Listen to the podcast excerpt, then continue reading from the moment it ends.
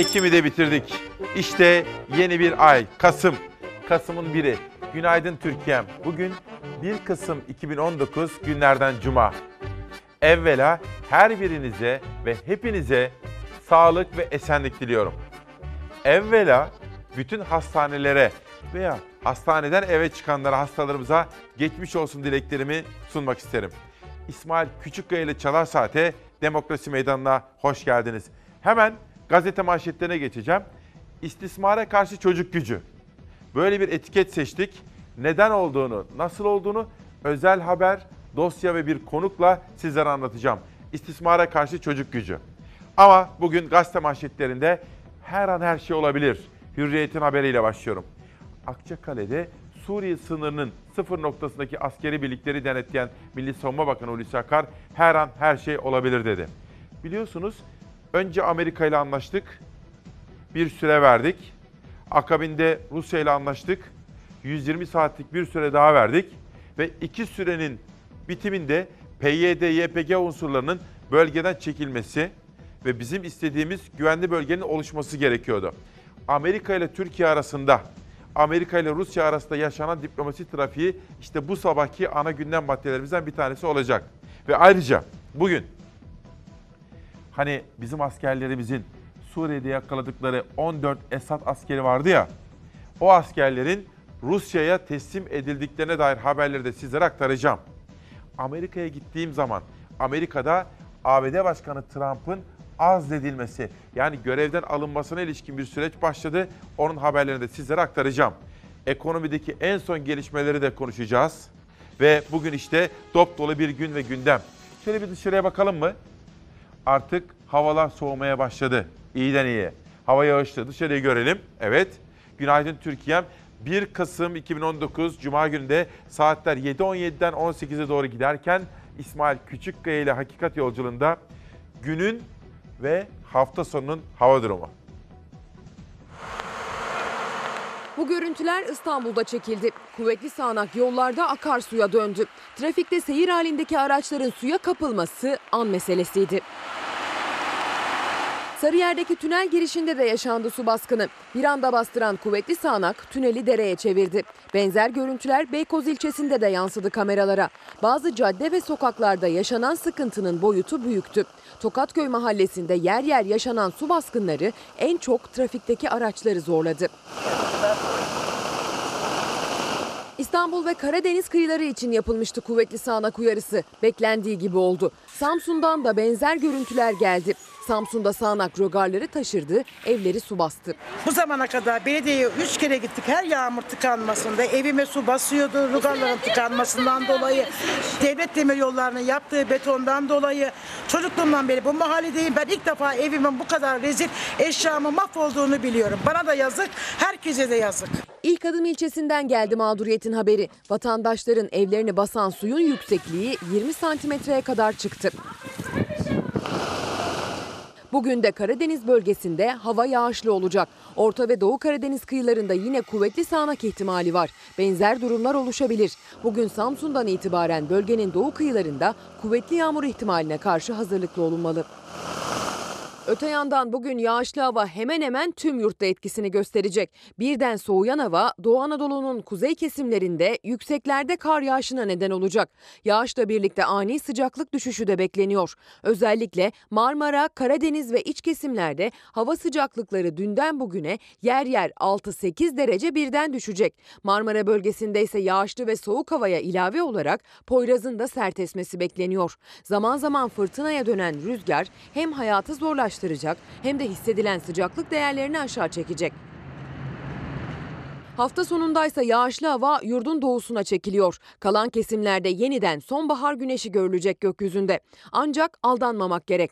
Bu hafta sonu hava önceki hafta sonlarına göre çok daha serin olacak. Özellikle kuzey bölgelerde, Ege'de ve iç kesimlerde güneşli gökyüzüne aldanıp baharmış gibi giyinmek hasta edebilir. Kıyafet seçimleri tedbirli yapılmalı. Pazar günü tüm yurtta gökyüzü güneşli, cömertçe kendini gösteren güneş pazar gününü nispeten ısıtsa da gölgede ya da güneşin etkisinin az olduğu saatlerde hava üşütecektir, dikkat edilmeli. Artık kışa doğru böyle hızla yol almaya başladık efendim. Bugün az evvel sizlere ifade ettiğim gibi Amerika'dan Trump'ın azil sürecinden bahsedeceğim. Irak'ta başbakan istifa etti. Kanlı olaylar, gösteriler, dünyadaki gelişmeler. Yerel gazetelerle Türkiye turuna çıkacağız ve ülkemizin içinde bulunduğu durumu yakinen inceleyeceğiz. Ekonomiye dair haberleri de sizlerle paylaşma imkanı bulacağım. Bunun dışında başka pek çok sürprizim var. Bugün konuklarla dolu özel sabahlardan bir tanesi. Hürriyet'ten iki haber daha sunmak isterim. Acaba Hürriyet grubunda neler var? Dün önemli bir gelişme vardı. Ergenekon davası Yargıtay'da zaten sonuçlanmıştı. Ergenekon diye bir terör örgütünün olmadığını Yüksek Mahkeme Yargıtay bildirmişti ve kayıtlara geçirmişti. İşte Anayasa Mahkemesi'nin önünde de uzun zamandır hayli de fazla bekletildi aslında. İlker Başbuğ'a ilişkin dava vardı. Cumhurbaşkanı Erdoğan da yargılanmasına izin vermediği için Anayasa Mahkemesi de görüştü ve davanın düşmesine karar verdi. Bugün köşe yazarlarından 6 isim seçtim. O 6 isimden bir tanesi meslek büyüğümüz Uğur Dündar. Uğur Dündar da geçmişten bugüne İlker Başbuğ üzerine bir analiz yazmış ve nihayet bu davanın düşmesiyle ilgili düşüncelerini sözcü okullarıyla paylaşmış Uğur Dündar. Bir manşet daha gelsin Hürriyet'ten. Ekonomi, ülkemizin gerçek durumu, işsizlik, emeklinin hali, gençlerin umut bulamaması. İşte bunları çok detaylı konuşacağız bu sabah. İstihdama katkı için kredi paketi. Hazine ve Maliye Bakanı Berat Albayrak, 3 kamu bankasının istihdam odaklı kredi paketini devreye aldığını bildirdi. Albayrak, bankalarımızın istihdam sağlama potansiyeli olan firmalara belirlediğimiz sektörlerde özellikle 2 yıla varan ana para ödemesiz, 5 yıla kadar vade içinde çok düşük maliyetli işletme kredisi kullandırmasıyla birlikte 4 yeni ürünü hayata geçireceğiz dedi efendim. Bugün Ciner grubunun internet sitesi Habertürk'te ise Muharrem Sarıkaya Suriye'deki denklemi İdlib modeli başlıklı bir yazısıyla gözler önüne seriyor. Türkiye ile Rusya, Esad yönetimi, Amerika, bütün bu gelişmelerin ışığında neler yaşandığını gözler önüne sermeye gayret ediyor Muharrem Sarıkaya. Dün sizlere duyurmuştum. Bizim askerlerimiz Suriye'de 14 Esad askerini ele geçirmişlerdi. Onları esir almışlardı. Bu askerler ne olacaklardı? Çünkü hepinizin artık çok iyi bildiği gibi Putin Esad'ı koruyor. Onu himayesi altına almış. E tabi bizim askerlerimiz 14 Esad askerini teslim alınca ne yapmak lazım? Ruslarla görüşmek lazım. Gece o askerler Rusya'ya teslim edildi. Suriye Silahlı Kuvvetlerine mensup olduğunu söyleyen 18 kişi bizim oradaki operasyonlarımız sırasında sağ olarak ele geçirildiler. İki yaralıları vardı. Sayın Cumhurbaşkanımız da gerekli bilgileri arz etti. Rasulayn'da 18 silahlı kişi sağ olarak ele geçirildi. Ele geçirilen kişiler Esad'a bağlı askerler olduklarını iddia etti. Cumhurbaşkanı Erdoğan söz konusu askerlerin Rusya'ya teslim edilmesi talimatını verdi. 18 rejim askeri Rus birliklere teslim edildi. Türkiye ve Rusya 22 Ekim'de Soçi mütabakatını imzaladı. İmzalanan mütabakatla terör örgütü YPG'nin güvenli bölgeden 150 saat içinde çıkarılması kararlaştırıldı. Soçi mütabakatıyla rejim güçlerinin girdiği Membiç ve Aynel Arap'tan da terörist unsurların çıkması kararlaştırıldı. Rasulayn ve Tel Abyad'da ise mevcut durumun korunması yani kontrolün Türk Silahlı Kuvvetleri ve Suriye Milli Ordusu'nda kalması konusunda karar kılındı. 29 Ekim'de Rasulayn'da mayın arama tarama faaliyeti yapılırken kentin güneydoğusunda silahlı 18 kişi ele geçirildi. Sağ olarak ele geçirilen 18 kişi rejime bağlı askerler olduklarını iddia etti. Milli Savunma Bakanlığı konuyu araştırmaya başladı. Bakanlık araştırmasını yaptı. Rus makamlarıyla da temasa geçti. 18 kişinin rejim unsuru olduğunu tespit etti. Cumhurbaşkanı Erdoğan rejim askerlerinin Rus ordusuna teslim edilmesi talimatını verdi ve o talimat yerine getirildi. Gece saatlerinde Milli Savunma Bakanlığı'ndan yapılan açıklamaya göre ele geçirilen 18 rejim askeri Rus ordusuna teslim edildi.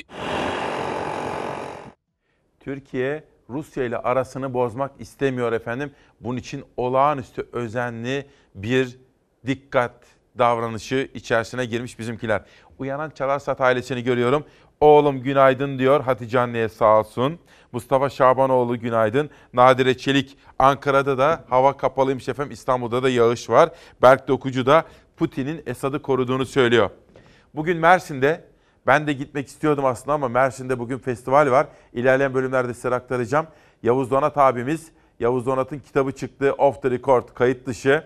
Bana da imzalayarak yollamış. Kendisi bugün Mersin'de efendim sizlere anlatacağım. Hürriyet Gazetesi'ni tamamladım. İki gündür sizlere şunu anlatıyordum. Diyordum ki 25 yıldır, çeyrek asırdır İstanbul'u kim yönetiyor? Adalet ve Kalkınma Partisi yönetimi. Yani öncesiyle birlikte. Ama 17 yıldır aralıksız zaten bizzat AK Parti iktidarda. Ve bugüne kadar AK Partili belediye başkanlarının kullandığı ve hiçbir zaman tartışma konusu yapılmayan bir mesele var. İstanbul Boğazı'nda Boğaziçi görünüm ve imar yetkisi. Kimindir bu yetki? Tabii ki belediye başkanının. Fakat en son yapılan seçimde belediye başkanı el değiştirince ne oldu? E peki bu yetkiyi ne yapacağız?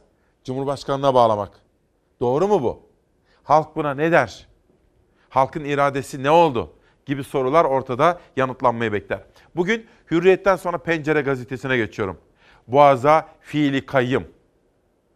Ekrem İmamoğlu İstanbul Boğazı ve çevresindeki imar yetkisinin belediyeden alınıp Erdoğan'a bağlanmasına kızgın. Belediye Başkanı İmamoğlu, Boğazlarla ilgili imar düzenlemesini 31 Mart seçimlerinin iptal edilmesine benzetti. 31 Mart seçimlerini iptal ettirenlerle bu düzenlemeyi yapanlar aynı kişiler dedi. Taslak ne getiriyor? Bugüne kadar İstanbul Belediye Başkanlarında yetkisi olan, onların yetkisindeki Boğaz içine dair imar konusu bizzat Cumhurbaşkanı'nın atacağı özel bir kurula bağlanıyor. Bugün işte bu konuya dair de gelişmeleri sizlerle detaylı olarak paylaşma imkanı bulacağım. Pencereden geçelim bir başka gazeteye. Sırada Sözcü gazetesi var. Sözcü'nün manşeti, sözde Ermeni soykırımını kabul eden ABD, sen önce aynaya bak, Amerika'nın tarihi katliamlarla dolu. ABD kirli çıkarlar için Amerika ve Asya'da milyonlarca insanı hunharca katletti, ülkeleri böldü demiş ve işte o liste demiş. Dün, dün sabah burada sizlerle konuşurken bir soru sormuştum. Bütün bu olup bitenlerden sonra Cumhurbaşkanı Sayın Erdoğan 13 Kasım'da ABD Başkanı Trump'la görüşmeye Beyaz Saray'a gitsin mi demiştim. Sizler de görüşlerinizi bize ifade etmiştiniz. Cumhur İttifakı'nın ortağından bu konuda bir ses yükseldi efendim. Bakın MHP'den ABD'ye gitme çağrısı.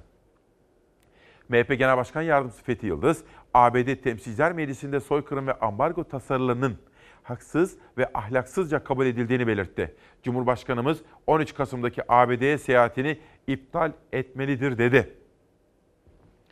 Sizler de görüşlerinizi bana yazabilirsiniz. Bu arada İyi Parti lideri Meral Akşener de dün akşam TV5'te çok farklı konularda soruları yanıtladı. İşte o manşetlerden birisi. Bugün Suriye'nin üçte birine YPG, PKK, YPG hakim olmuş durumda. Ee, Suriye'nin toprak bütünlüğünü ve siyasal bütünlüğünü iki ülke savunuyor. Birisi Suriye'yi yöneten resmi e, yani Esad'ın başında bulunduğu rejim. rejim. Biri de Türkiye. E, Türkiye ile savunuyor ama Türkiye ne yapıyor? Türkiye e, Suriye'yi bölmek, parçalamak isteyenlerin yanında mücadele ediyor. Şimdi çok çelişkili bir durum bu. Yakınınızda e, bir e, sizi tehdit edecek ama özerk ama devlet yani bir oluşumun önüne geçmek. Dolayısıyla bu mantık, bu harekat ve bu hedef onun için herkes tarafından desteklendi. Geç bile kalınmış bir işti ve gidildi. Şimdi yapılan yanlışlıkla bu demin anlatmaya çalıştığım yanlışlıkların e, Mehmetçik tarafından düzeltildiğini gördük. Sonra masalara oturuldu hem e, ABD ile hem e, Rusya. İle. Orada ortak bir e, dil var hem Amerika'nın hem Rusya'nın. İkisi de YPG'yi terör örgütü olarak tanımlamıyor. Barış Pınarı Harekatı tekrar söylüyorum yapılmak zorundaydı. Dış işlerindeki mantık değişikliğinin, paradigma değişikliğinin ki hiçbir şeyi beğenmemenin, her şeyi küçümsemenin sonuçları olarak e, Mehmetçik bozulanı toparladı. Şimdi masada ne kazandık ne kaybettik o konuda da bir bilgimiz yok. İşte bu haberleri sizlere başka kimse göstermiyor değil mi? Bazı liderlere yok hükmünde muamelesi yapıyorlar. Keza tarım, üretici haberleri, çevre haberlerinde başka yerlerde göremiyorsunuz değil mi? Esra Pamuksüzer şu anda o da bir çalar saat annesi. Bodrum'dan sizlere selam söylüyor ve Türkiye'nin aydınlık geleceğe ulaşması için elimizden geleni yapalım diyor Esra Pamuksüzer. Biz de ona günaydın diyoruz. Bugün Sinop günleri de var. Hani Mersin'de Narenciye günleri başlıyor bugün. İstanbul'da da Sinop günleri var. Erfelek Şelaleler Diyarı. Onu da sizlere bugün ilerleyen bölümlerde bir parça anlatma imkanı bulacağım. Sözcüden bir manşet daha gelsin. Rütük'te deprem. Sen misin Rütük Başkanı'nı istifaya çağıran? Kurulun CHP kontenjanından seçilen üyesi bildiricinin tarafsızlığını yitirdiği bahanesiyle üyeliği düşürüldü. Rütük'ün CHP'li üyesi Faruk Bildirici, Başkan Ebu Bekir Şahin'in teklifiyle 6'ya karşı 2 oyla üyelikten çıkarıldı. Karara tepki gösteren Bildirici, Şahin'in 3 yerden maaş almasını eleştirmiş ve istifaya çağırmıştı. Ben dün bu konuyu araştırdım. Hem Faruk Bildirici ile konuştum, hem Rütük üyeleriyle konuştum. Hatta Rütük Başkanı'yla da konuştum. Demeç olarak vermedi ama bilgilenmenizi isteriz dedi. Bir background bilgi olarak sizlere ilerleyen bölümlerde bunu anlatacağım. Ama şunu peşinden söyleyeyim. Olayın detaylarına bir parça değineceğim ama burada asıl üzerinde durmamız gereken husus şudur. Milli irade kimindir efendim? Yani sizsiniz. Milli irade dediğimiz siz, halk. Siz seçeceksiniz, biz seçeceğiz ve yönetecekler bizi bizim adımıza değil mi? Peki milli irade nerede tecelli eder? Tabii ki mecliste. Peki meclisin seçtiği bir üyeyi kim görevden alır? Meclisin alması lazım. Çünkü meclisin üstte bir güç var mı? Olmaması lazım. İşte bu konuyu konuşacağız. Milli iradeye her zaman saygı duymamız gerekmektedir diyor ve sonraki manşete geçiyorum. Yargı reformu makyaj mı? Alayı vala ile bir yargı reformu çıkartıldı. Bunu Türkiye Barolar Birliği Başkanı Metin Feyzoğlu da hararetle destekledi. İlk uygulama ne yazık ki fiyasko. İyi Parti İzmir Milletvekili Doktor Aytun Çıray, şimdi Sayın Adalet Bakanı ile Sayın Feyzoğlu'na sormak istiyorum dedi ve ekledi. Sözcü gazetesi hakkındaki hiçbir iler tutar yanı olmayan davanın son duruşmasında avukatların sağlam gerekçelerine rağmen Sayın Burak Akbay hakkındaki kırmızı bültenle arama kararının kaldırılmayışını nasıl yorumluyorlar? Adeta yerlere göklere sığdıramadıkları sözde yargı reformunun neredeyse her yönüyle bir hukuk skandalı olan bu davada hiçbir etkisinin görülmemesini birer hukukçu olarak nasıl açıklıyorlar? Yargı reformunun etkisiz ve beceriksiz birer makyajdan öteye gitmediğini belirten Aytun Çıray, Adalet Bakanı ile Feyzoğlu'ndan cevap bekliyor ama onlar inandırıcı bir cevap verebilirler mi bilemiyorum diyor Rahmi Turan. Ama dün mahkemelerden demokrasi adına, hukukun üstünlüğü adına önemli çarpıcı bir haber geldi. Uzun zamandır cezaevinde tutuklu bulunan Eren Erdem tahliye oldu.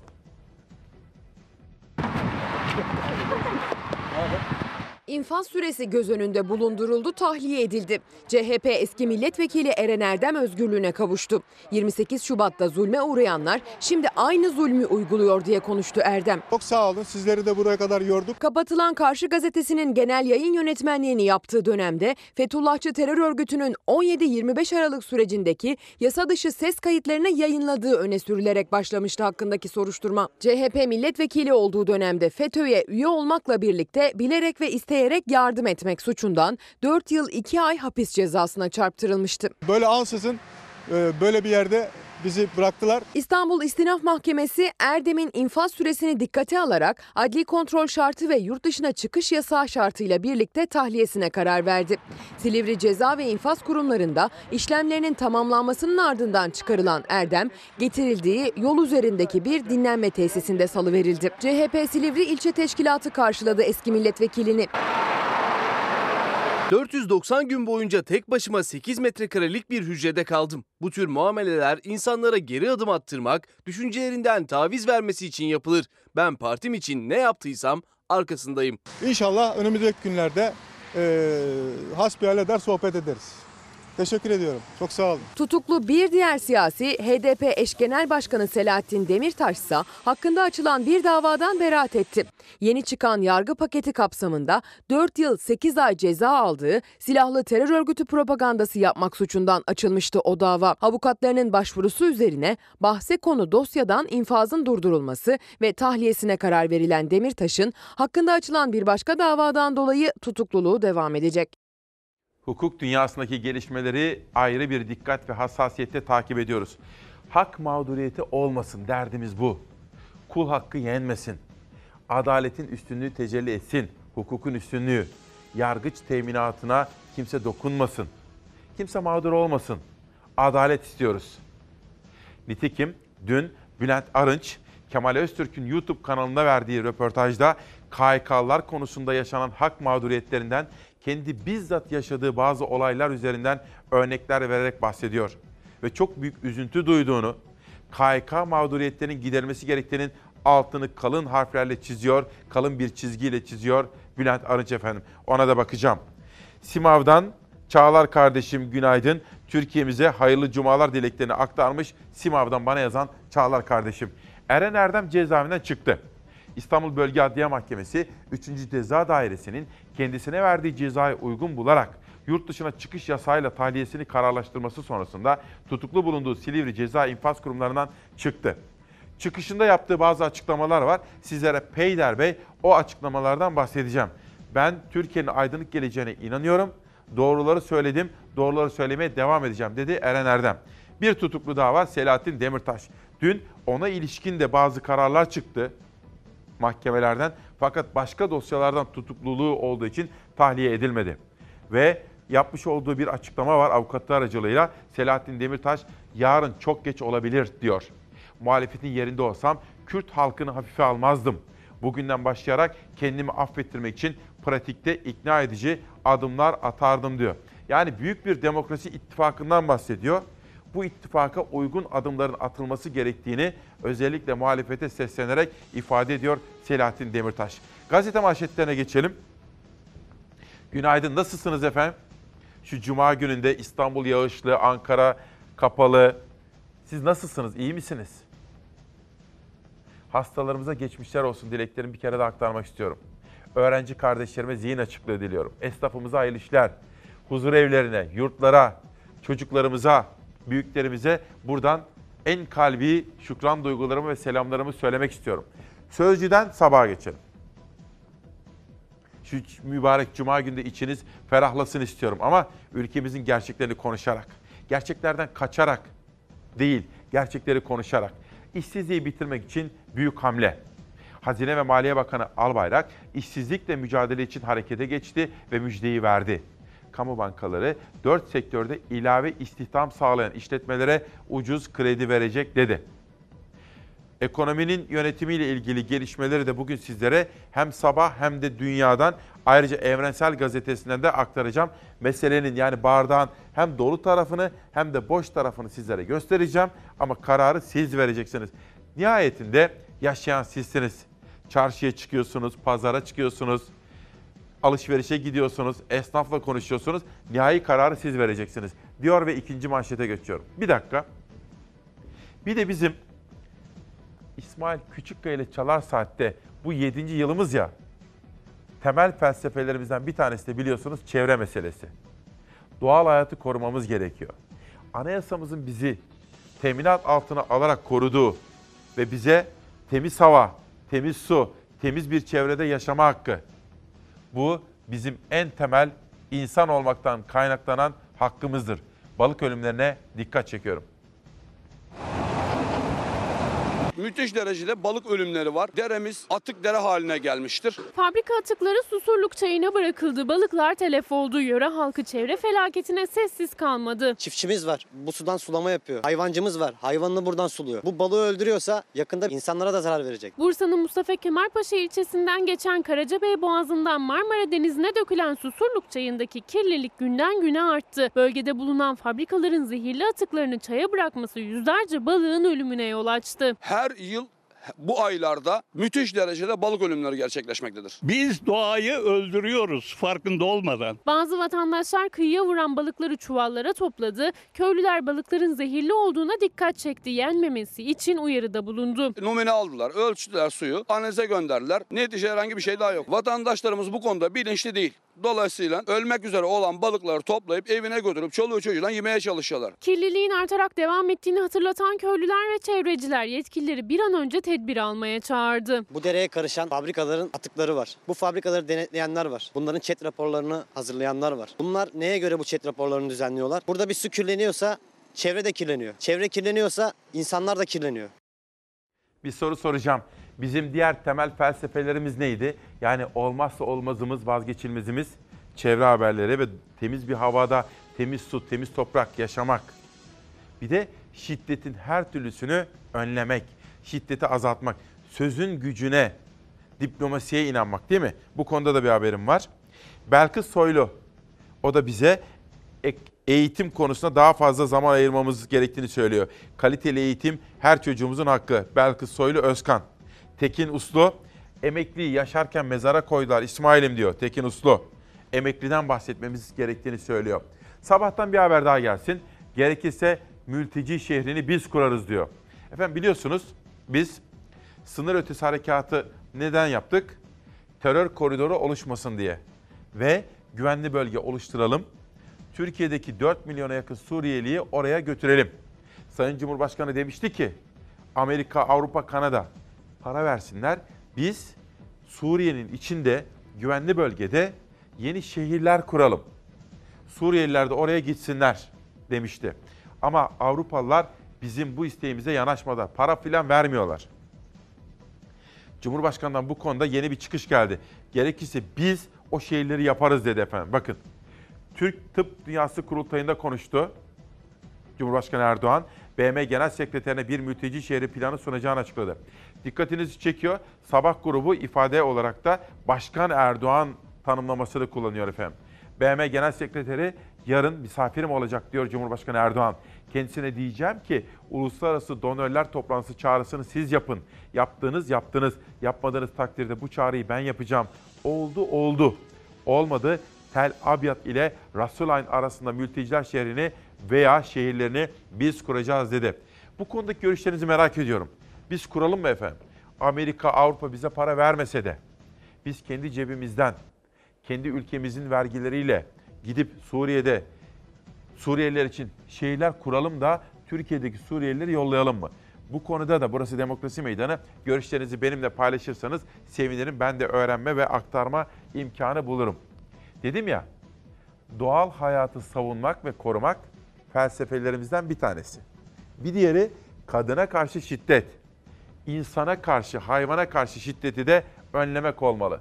İzmir'den utandığımız görüntüler.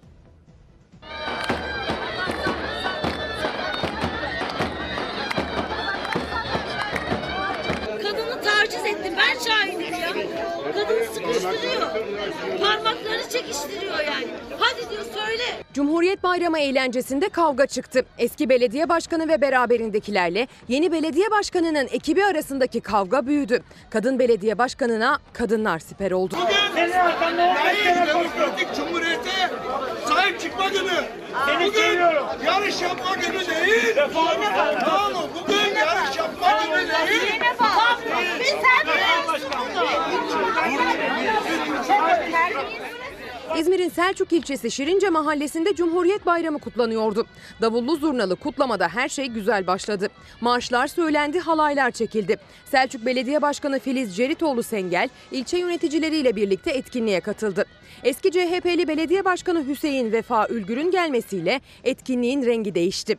Ülgür ve çevresindekiler yeni belediye başkanı Filiz Ceritoğlu Sengel'e sözlü saldırıda bulundu. Arbede yaşandı. Arbede sırasında Sengel'in kardeşinin ayağının kırıldığı öğrenildi. Saldırıya uğrayan belediye başkanı Filiz Ceritoğlu Sengel olayla ilgili açıklamalarda bulundu. Siyaset sakin ve sükun bir şekilde yapılması gereken bir şey. Herkes kendine yakışanı yapıyor. Neyden kaynaklandığını ben bilemem. Toplumsal olarak herhangi bir ayrımı kadın ya da erkekliğinden bahsetmiyorum.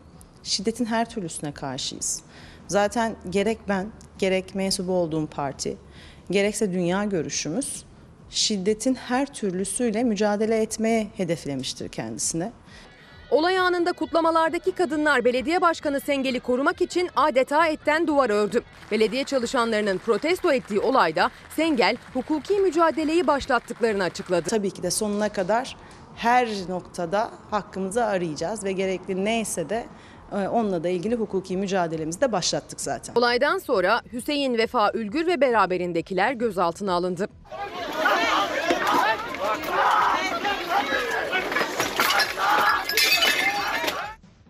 Ne kadar ayıp değil mi? Gülşen Hanım, Gülşen ve Hüseyin Aydoğan da neyi paylaşamıyoruz diyorlar. Ülkesini çok seven iki insan Aydoğan ailesi. Şiddetin her türlüsüne karşı çıkıyoruz efendim. Ben de katılımlar için teşekkür ediyorum. Bir başkası neydi felsefemiz? Kadına ve doğaya karşı vandallığı bitirmek. Engelliler efendim. Engellileri hayatın içerisine katabilmek. Bakın bir mesaj. İsmimi vermeyin diyor. Engelli duruma düşüp çalışamayan, bankalara borcu olan hastaları evlerine icra göndererek onurlarını yerle bir etmelerini hani devlet yanımızdaydı. Biz borçtan kaçmıyoruz diyor. Hakkını helal et oğul ama inan ki bunu duyurursan büyük bir hayır yapacaksın diyor. Engelli duruma düşüp çalışamayan ve bankalara borcu olanlar. Efendim bir de çok kitap okumamız gerekiyor. Yavuz Donat meslek büyüğümüz.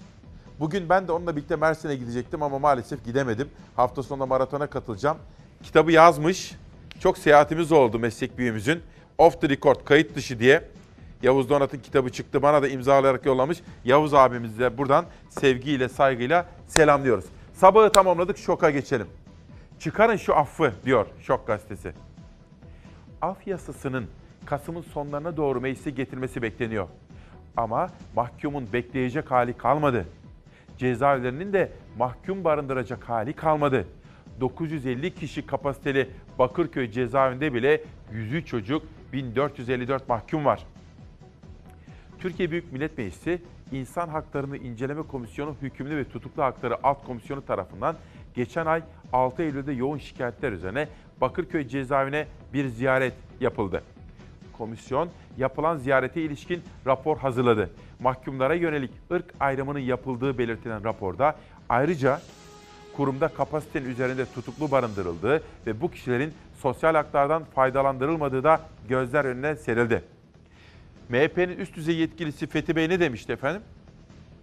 Affın kaçınım af demiyorlar da yeni bir infaz sistemi düzenlemesinin kaçınılmaz olduğunu söylüyorlardı. Ve bu düzenlemeyle 129 bin kişinin tahliye edileceğini hesaplamıştı Fethi Yıldız MHP'nin kurmaylarından bir tanesi. Bu da çok önemli gelişmelerden biriydi efendim. Geçelim bir başka manşete. Saray demokrasisi. Seçimde yenilen iktidar baskıyla ayakta durmaya çalışıyor. Türkiye'nin can çekişen demokrasine son 48 saat içerisinde alınan kararlarla 3 darbe daha vuruldu. Türkiye'de normalleşmeyi Cumhurbaşkanı uçağına ve saraya davet edilen medya kuruluşu sayısında arayanlara duyurulur. Bir daha okuyalım mı burayı? Türkiye'de normalleşmeyi Cumhurbaşkanı uçağına ve saraya davet edilen medya kuruluşu sayısında arayanlara duyurulur. Sadece son 48 saat içinde yaşananlar bile Türkiye demokrasinin geldiği noktayı özetlemeye yetiyor. Seçim sonuçları ve evrensel hukuk kuralları AKP iktidarı için formaliteden başka bir şey ifade etmiyor. Eleştirileri beğenilmeyen Rütük üyesi görevden alındı. O hal döneminde hukuk dışına çıkan kamu görevlilerine anayasal kurum, koruma zırhı verildi. Boğazlar üzerinden İstanbul'a el koymaya hazırlanan saray, belediye yasasına yapılacak değişiklikle de büyük şehirlere fiilen kayyum atamış olacak diyor efendim. Ben dün bu gelişmeleri izledikten sonra Faruk Bildirici ile konuştum. Bir Rütük üyesiyle daha konuştum. Başka bir kontenjandan gelen. Sonra Rütük Başkanı da aradım. Rütük Başkanı da bana demeç olarak veremem. Yasaların dışına çıkamam ama siz bir gazetecisiniz. Size bilgilendirme yapabilirim dedi ve belli koşullarda bilgilendirmesini yaptı. 8 çeyrek 8.20 civarında sizlere Rütük'te yaşanan gelişmeleri bütün bölüm ve boyutlarıyla anlatma imkanı bulacağım efendim. Bir haber daha gelsin ama bir dakika. Türkiye'm. Bugün 1 Kasım Cuma. Ben şahsım adına, ekip arkadaşlarım, kanalım adına sizlere başsağlığı dileğinde bulunmak istiyorum. Vatanımız sağ olsun bir şehidimiz var. Terör örgütü YPG PKK güvenli bölgeden çekilirken hain tuzaklarını kurdu. Önceden yerleştirilen el yapımı patlayıcı patladı. Tuzaklı saldırıda uzman çavuş İsmail Sarıcan şehit düştü. Tünel, tünele dikkat edin arkadaşlar. Barış Pınarı Harekatı'yla teröristlerden temizlenen bölgede Mehmetçik devriye ve arama tarama faaliyetlerini sürdürürken acı haber geldi. Teröristlerin tuzakladığı bomba patladı. Bir askerimiz şehit oldu, 6 askerimiz yaralandı. Hain saldırıda veteriner uzman çavuş İsmail Sarıcan şehit düştü. 30 yaşındaydı Sarıcan. Hatay dört yolluydu. Hatay'da yaşayan ailesine acı haber ulaştı. Uzman çavuş İsmail Sarıcan'ın naaşı Şanlıurfa'daki törenin ardından Hatay'a gönderilecek. Şehit asker dört yol ilçesinde toprağa verilecek. Şehidimize Allah'tan rahmet diliyorum. Kederli ailesine ve ulusumuza da başsağlığı dileklerinde bulunmak istiyorum. Diyarbakır'daki annelerin sesini de başka kimseler duymasa da biz duymaya devam edeceğiz efendim. Peki sosyal medyada neler konuşuluyor? Şöyle bir bakalım isterseniz. ABD Temsilciler Meclisi Başkan Trump hakkındaki azil soruşturması sürecini resmileştiren tasarıyı onayladı. Yani azil süreci diyorlar efendim, görevden alınması. Uzun bir süreç ama 2020 yılında ABD'de Kasım ayında bir başkanlık seçimi var. Onun da altını çizelim ama resmen senatoda azil süreci yani görevden alınma süreci başlatıldı. Ve Trump bunu ne dedi? Amerikan tarihindeki en büyük cadı avı. Kendisine yönelik bir cadı avı başlatıldığını söylüyor ABD Başkanı. Cumhurbaşkanı Erdoğan'dan gelen açıklama. Gerekirse güvenli bölgede sığınmacı, sığınmacılar için gerekli şehri biz kuracağız. Yani Avrupa ve Amerika para vermedikleri için Türkiye bu yükün altına kendisi girebilir. Cumhurbaşkanı verdiği işaret bu yönde. AB'den Türkiye'deki Suriyeli sığınmacılara 663 milyon euro insani yardım. Bu eskiden söz verdikleri 3 milyar euroluk ek yardımın bir paketi efendim Türkiye'deki Suriyeliler için. Erdoğan'la gö- bakın bir dakika. Bir dakika. Giyiniyorsanız bile şöyle bir oturun. Kahvaltı yapıyorsanız bile bir durun. Bir dakika. Çok önemli bir gelişme. Burada uzun zamandır altını çizdiğimiz bir gelişme. Bizim Türkiye Cumhuriyeti olarak devletimiz asker olur, MIT olur, diplomatlar olur. Esad yönetimiyle görüşmek çok çok çok önemli bir manşeti vereceğim size şimdi. Bakın. Bunu Independent'ta gördüm. Erdoğan'la görüşme olur mu? Esad'a bu soru soruldu. Ve Esad da eğer bir araya gelmek sonuç verecekse ulusların çıkarları için her şeyin yapılması gerektiğini söyleyebilirim. Bakın bence 1 Kasım'ın en kayda değer manşeti budur. Esad da bir yeşil ışık yaktı. Devletimizin yetkililerinde bir yeşil ışık yakarak belki Rusya da zaten bunu ittiriyor. Böyle bir görüşme olursa neler neler yaşanabilir efendim. Önemli görüşmelerden birisi buydu. Geçelim. Selahattin Demirtaş hakkında tahliye kararı. Demirtaş'ın başka bir dosyada tutukluluk hali devam etmesi nedeniyle dün verilen tahliye kararı olmasına rağmen cezaevinden tahliye edilmedi efendim Selahattin Demirtaş. O da yapmış olduğu bir açıklama var avukatları aracılığıyla. Özellikle muhalefete büyük demokrasi ittifakına sahip çıkmaları, demokrasiye sahip çıkmaları ve bu konuda açıklama yapmaları gerektiği konusunda bir çağrıda bulundu. Yoksa sizi dedi ağır bir vebal bekliyor dedi. Muhalefete bir çağrı yaptı Selahattin Demirtaş. Şimdi de evlatlarını bölücü terör örgütü PKK'nın elinden kurtarmak için Diyarbakır'da eylem yapan annelerin sesini duymak üzere Diyarbakır'a gidiyoruz. 17 Eylül e, 2015'te izine gelirken e, Rize'de görev yapıyordu. Tunceli Pürmür yolunda aracıyla gelirken aracın önünü kesiyorlar, Semih'i alıp götürüyorlar. Yakup okul okuyan bir çocuktu. İki, lise 2'ydi. Okuluna bir hafta kala HDP tarafından dağa gönderildi. Ee, 19 e, Kasım 2018'de gelen bir telefonda oğlumun YPG'lik teröristlerle olduğunu öğrendik. Kendisine bir kod isim takıldığını öğrendik. Kod ismine Agit Baran olduğunu, e, artık oradan geri dönemeyeceğini öğrendik. 16 yaşındaydı. 16 yaşında diyorum bak. Çocuk daha. Bir gün kalktı evden çıktı dışarı. Anne ben gidiyorum işe dedi. Çıkış o çıkış. Kızım bir daha gelmedi. Çocuk Van'dan oraya izine geldi. Oradan Erzurum'a dönüyorduk ki Diyarbakır Fisova'da arabayı durdurdu aldılar. Yani sadece bizim araba değildi. Araba çok var idi ama sadece bizim çocuk aldılar.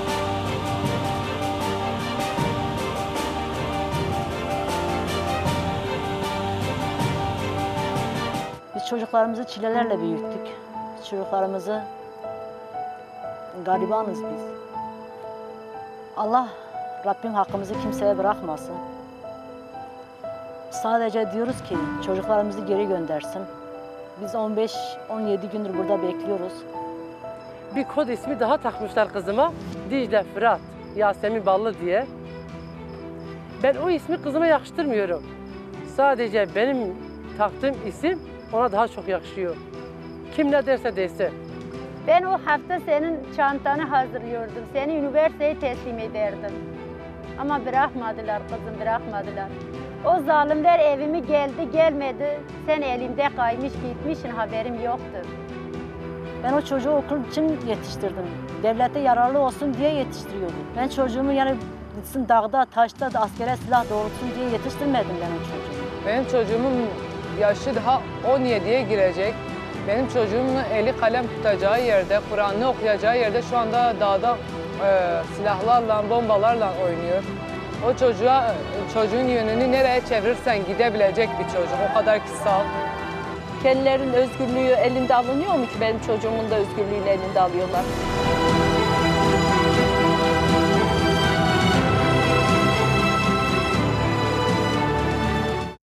Bütün annelerin en önemli isteğidir çocuklarını yaşatmak, okutmak, vatana, millete ve kendi ailesine, kendi anasına, babasına hayırlı birer evlat yapmak.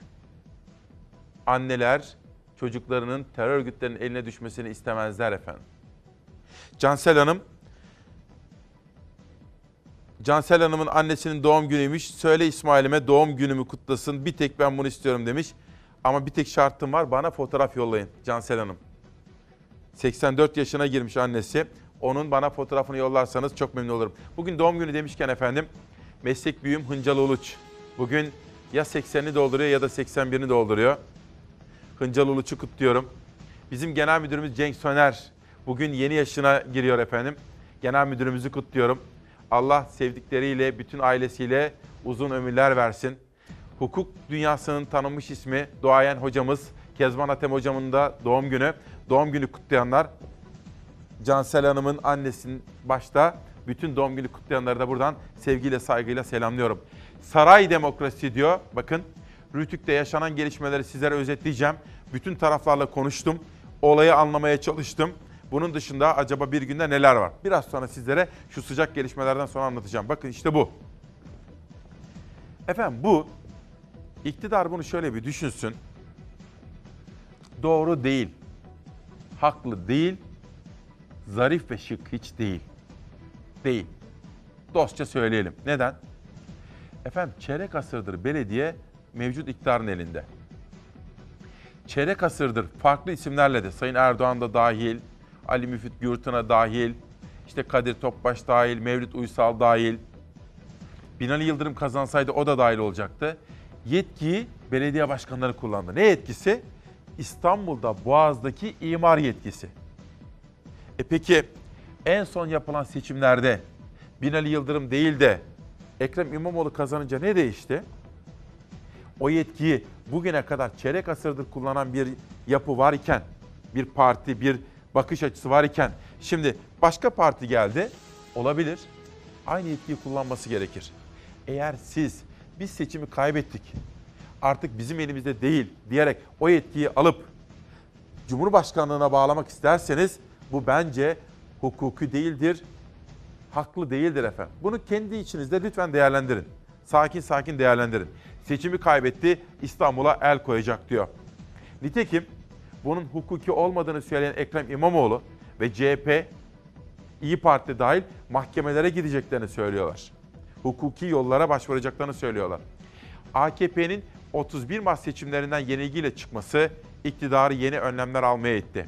İktidar bir yandan Boğaz ve Kanal üzerinden İstanbul'a el koymaya hazırlanırken diğer yandan gündeme getirilen Büyükşehir Yasası değişikliğiyle de kayyum anlayışıyla tüm yetkiler saraya devredilecek diyor efendim. Bu konuyu takip edelim ama bir de İçişleri Bakanı'na özel teşekkür etmek istiyorum. Çok şikayetçiydik. Hıncalı Uluç defalarca yazmıştı. Biz de burada defalarca söylemiştik. Efendim biz nasıl vergimizi ödüyoruz, dürüst vatandaşlar olmaya gayret ediyoruz, askerliğimizi yapıyoruz, neyse görevimiz onu yapıyoruz. Trafikte de giderken trafik kurallarına uyuyoruz değil mi? Yan tarafta bir şerit vardır. Emniyet şeridi. Adı üstünde emniyet şeridi. Bu emniyet şeridini yalnızca ambulanslar kullanabilir, itfaiye araçları kullanabilir değil mi? Ama bazı kodamanlar öyle deriz ya halk arasında kodamanlar arabalarına çakarlar kurdurdular. Böyle sirenler, çakarlar hakları olmamasına rağmen. İçişleri Bakanı takip etti, takip etti. Bugün itibariyle çakarlı araç görünürse kim olursa olsun 2000 lira ile 4000 lira arasında ceza ödeyecek. Valla son 3-3 günde zaten 500'e yakın araç söküldü. Bundan önce de 1100 tane falan sökülmüştü. 1600-2000'e doğru gidiyoruz artık yani. Ne üst düzey yöneticiler, ne genel müdürler, ne de daire başkanları çakarlı araç kullanabilecek. Yasak başladı. Otosanayilerde büyük yoğunluk yaşanıyor. Otosanayicilerin kapısını bugünlerde resmi araçlarda, sivil araçlarda çalıyor. İş yeri sahipleri ve çalışanlar yoğunluğun her geçen gün arttığını belirtiyor. Yasaklanan çakar lambalarının yerine kullanılan tepe lambalarının talebine adeta yetişilemiyor. Çakarlar sökülüyor. Yerlerine e, tepe lambası, mıknatıslı ve vakumlu tepe lambası alınıyor. Bunları kullanan araçlar da artık resmi araçlar. Yani sivil araç kullanamıyor artık. Talep e, çok ciddi anlamda arttı ve şu an yetiştiremiyoruz. Yetkisiz çakar kullananlara yüksek cezalar var. Yasağa uymayanlara 2004 liraya kadar idari yaptırım uygulanacak. Hatta bu kişilerin araçları trafikten men edilebilecek. Çakar sistemi ambulans, itfaiye ve kolluk araçlarıyla devletin en üst protokolünde bulunan makam araçları tarafından kullanılabilecek. Bu önemli bir gelişmeydi efendim. Ahmet Koçak, biz onlara başkanlık yaptırtmayız demediler mi diyor. Bakın işte insana bunu söylüyorlar o zaman. Olmaz. Demokrasi diyeceğiz efendim. İktidarlar gelir geçer. Belediye başkanları da değişir. Ama bir sistemden bahsedeceğiz değil mi? Halkımızın demokrasiye itimadı sürsün. Fevzi Bayer, İsmail Bey günaydın. 26 yıldır cumartesi anneleri çocuklarını istiyor. Onlar anne değil mi? diye soruyor. Kamuran, çok teşekkür ediyoruz kendisine. O da şaşırmış kalmış. Bir taraftan diyor cumartesi anneleri diyorsunuz, bir taraftan diyor Diyarbakır anneleri diyorsunuz, bir taraftan İçişleri Bakanı yaptığı iyi şeylerden de bahsediyorsunuz diyor. Anlayamadım diyor. Yok anlayamayacak bir şey yok. Kamuran Bey mi Kamuran Hanım mı? Efendim şu. Doğrusu neyse o. Gördüğümüz, inandığımız neyse o. Biz birilerine yaranma gayreti içinde olamayız. Olamayız. Biz halkımızın ihtiyaçlarını ön plana alacağız. Ama birilerinden de korkacak bir durumumuz yok. Gördüğümüz neyse eğrisiyle doğrusuyla onu ifade etmeye çalışıyorum. Bir günü tamamladık mı arkadaşlar? Var mı başka? Doğu'da eğitim erken bitiyor. Mustafa Mert Bildircin. Büyük vaatlere rağmen eğitimde sorunlar çözülmüyor. Aksine katmerleniyor. Hükümetin 7 yıl önce hayata geçirdiği 4-4-4 sistemi işletilmedi. Milli Eğitim'in okullaşma istatistikleri eğitimdeki bölgeler arası eşitsizliği bir kez daha gözler önüne serdi.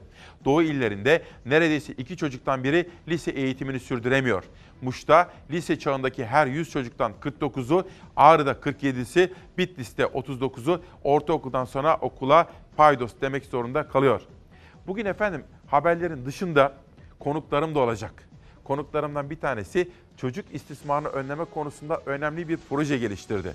Davet ettim buraya. Etiketi de onlar için yaptık. Çocuk istismarına karşı çocuk gücü. Şu anda sosyal medyada işte bu etiketle haberleri paylaşıyoruz. Çocuk istismarına karşı çocuk gücü.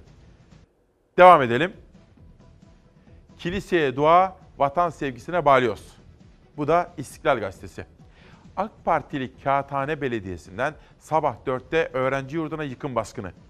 AK Partili Kağıthane Belediyesi'ne bağlı ekipler dün sabah 4'te yasal hiçbir bildirimde bulunulmaksızın Sadabat Öğrenci Yurdu'nu yıkmak için harekete geçti.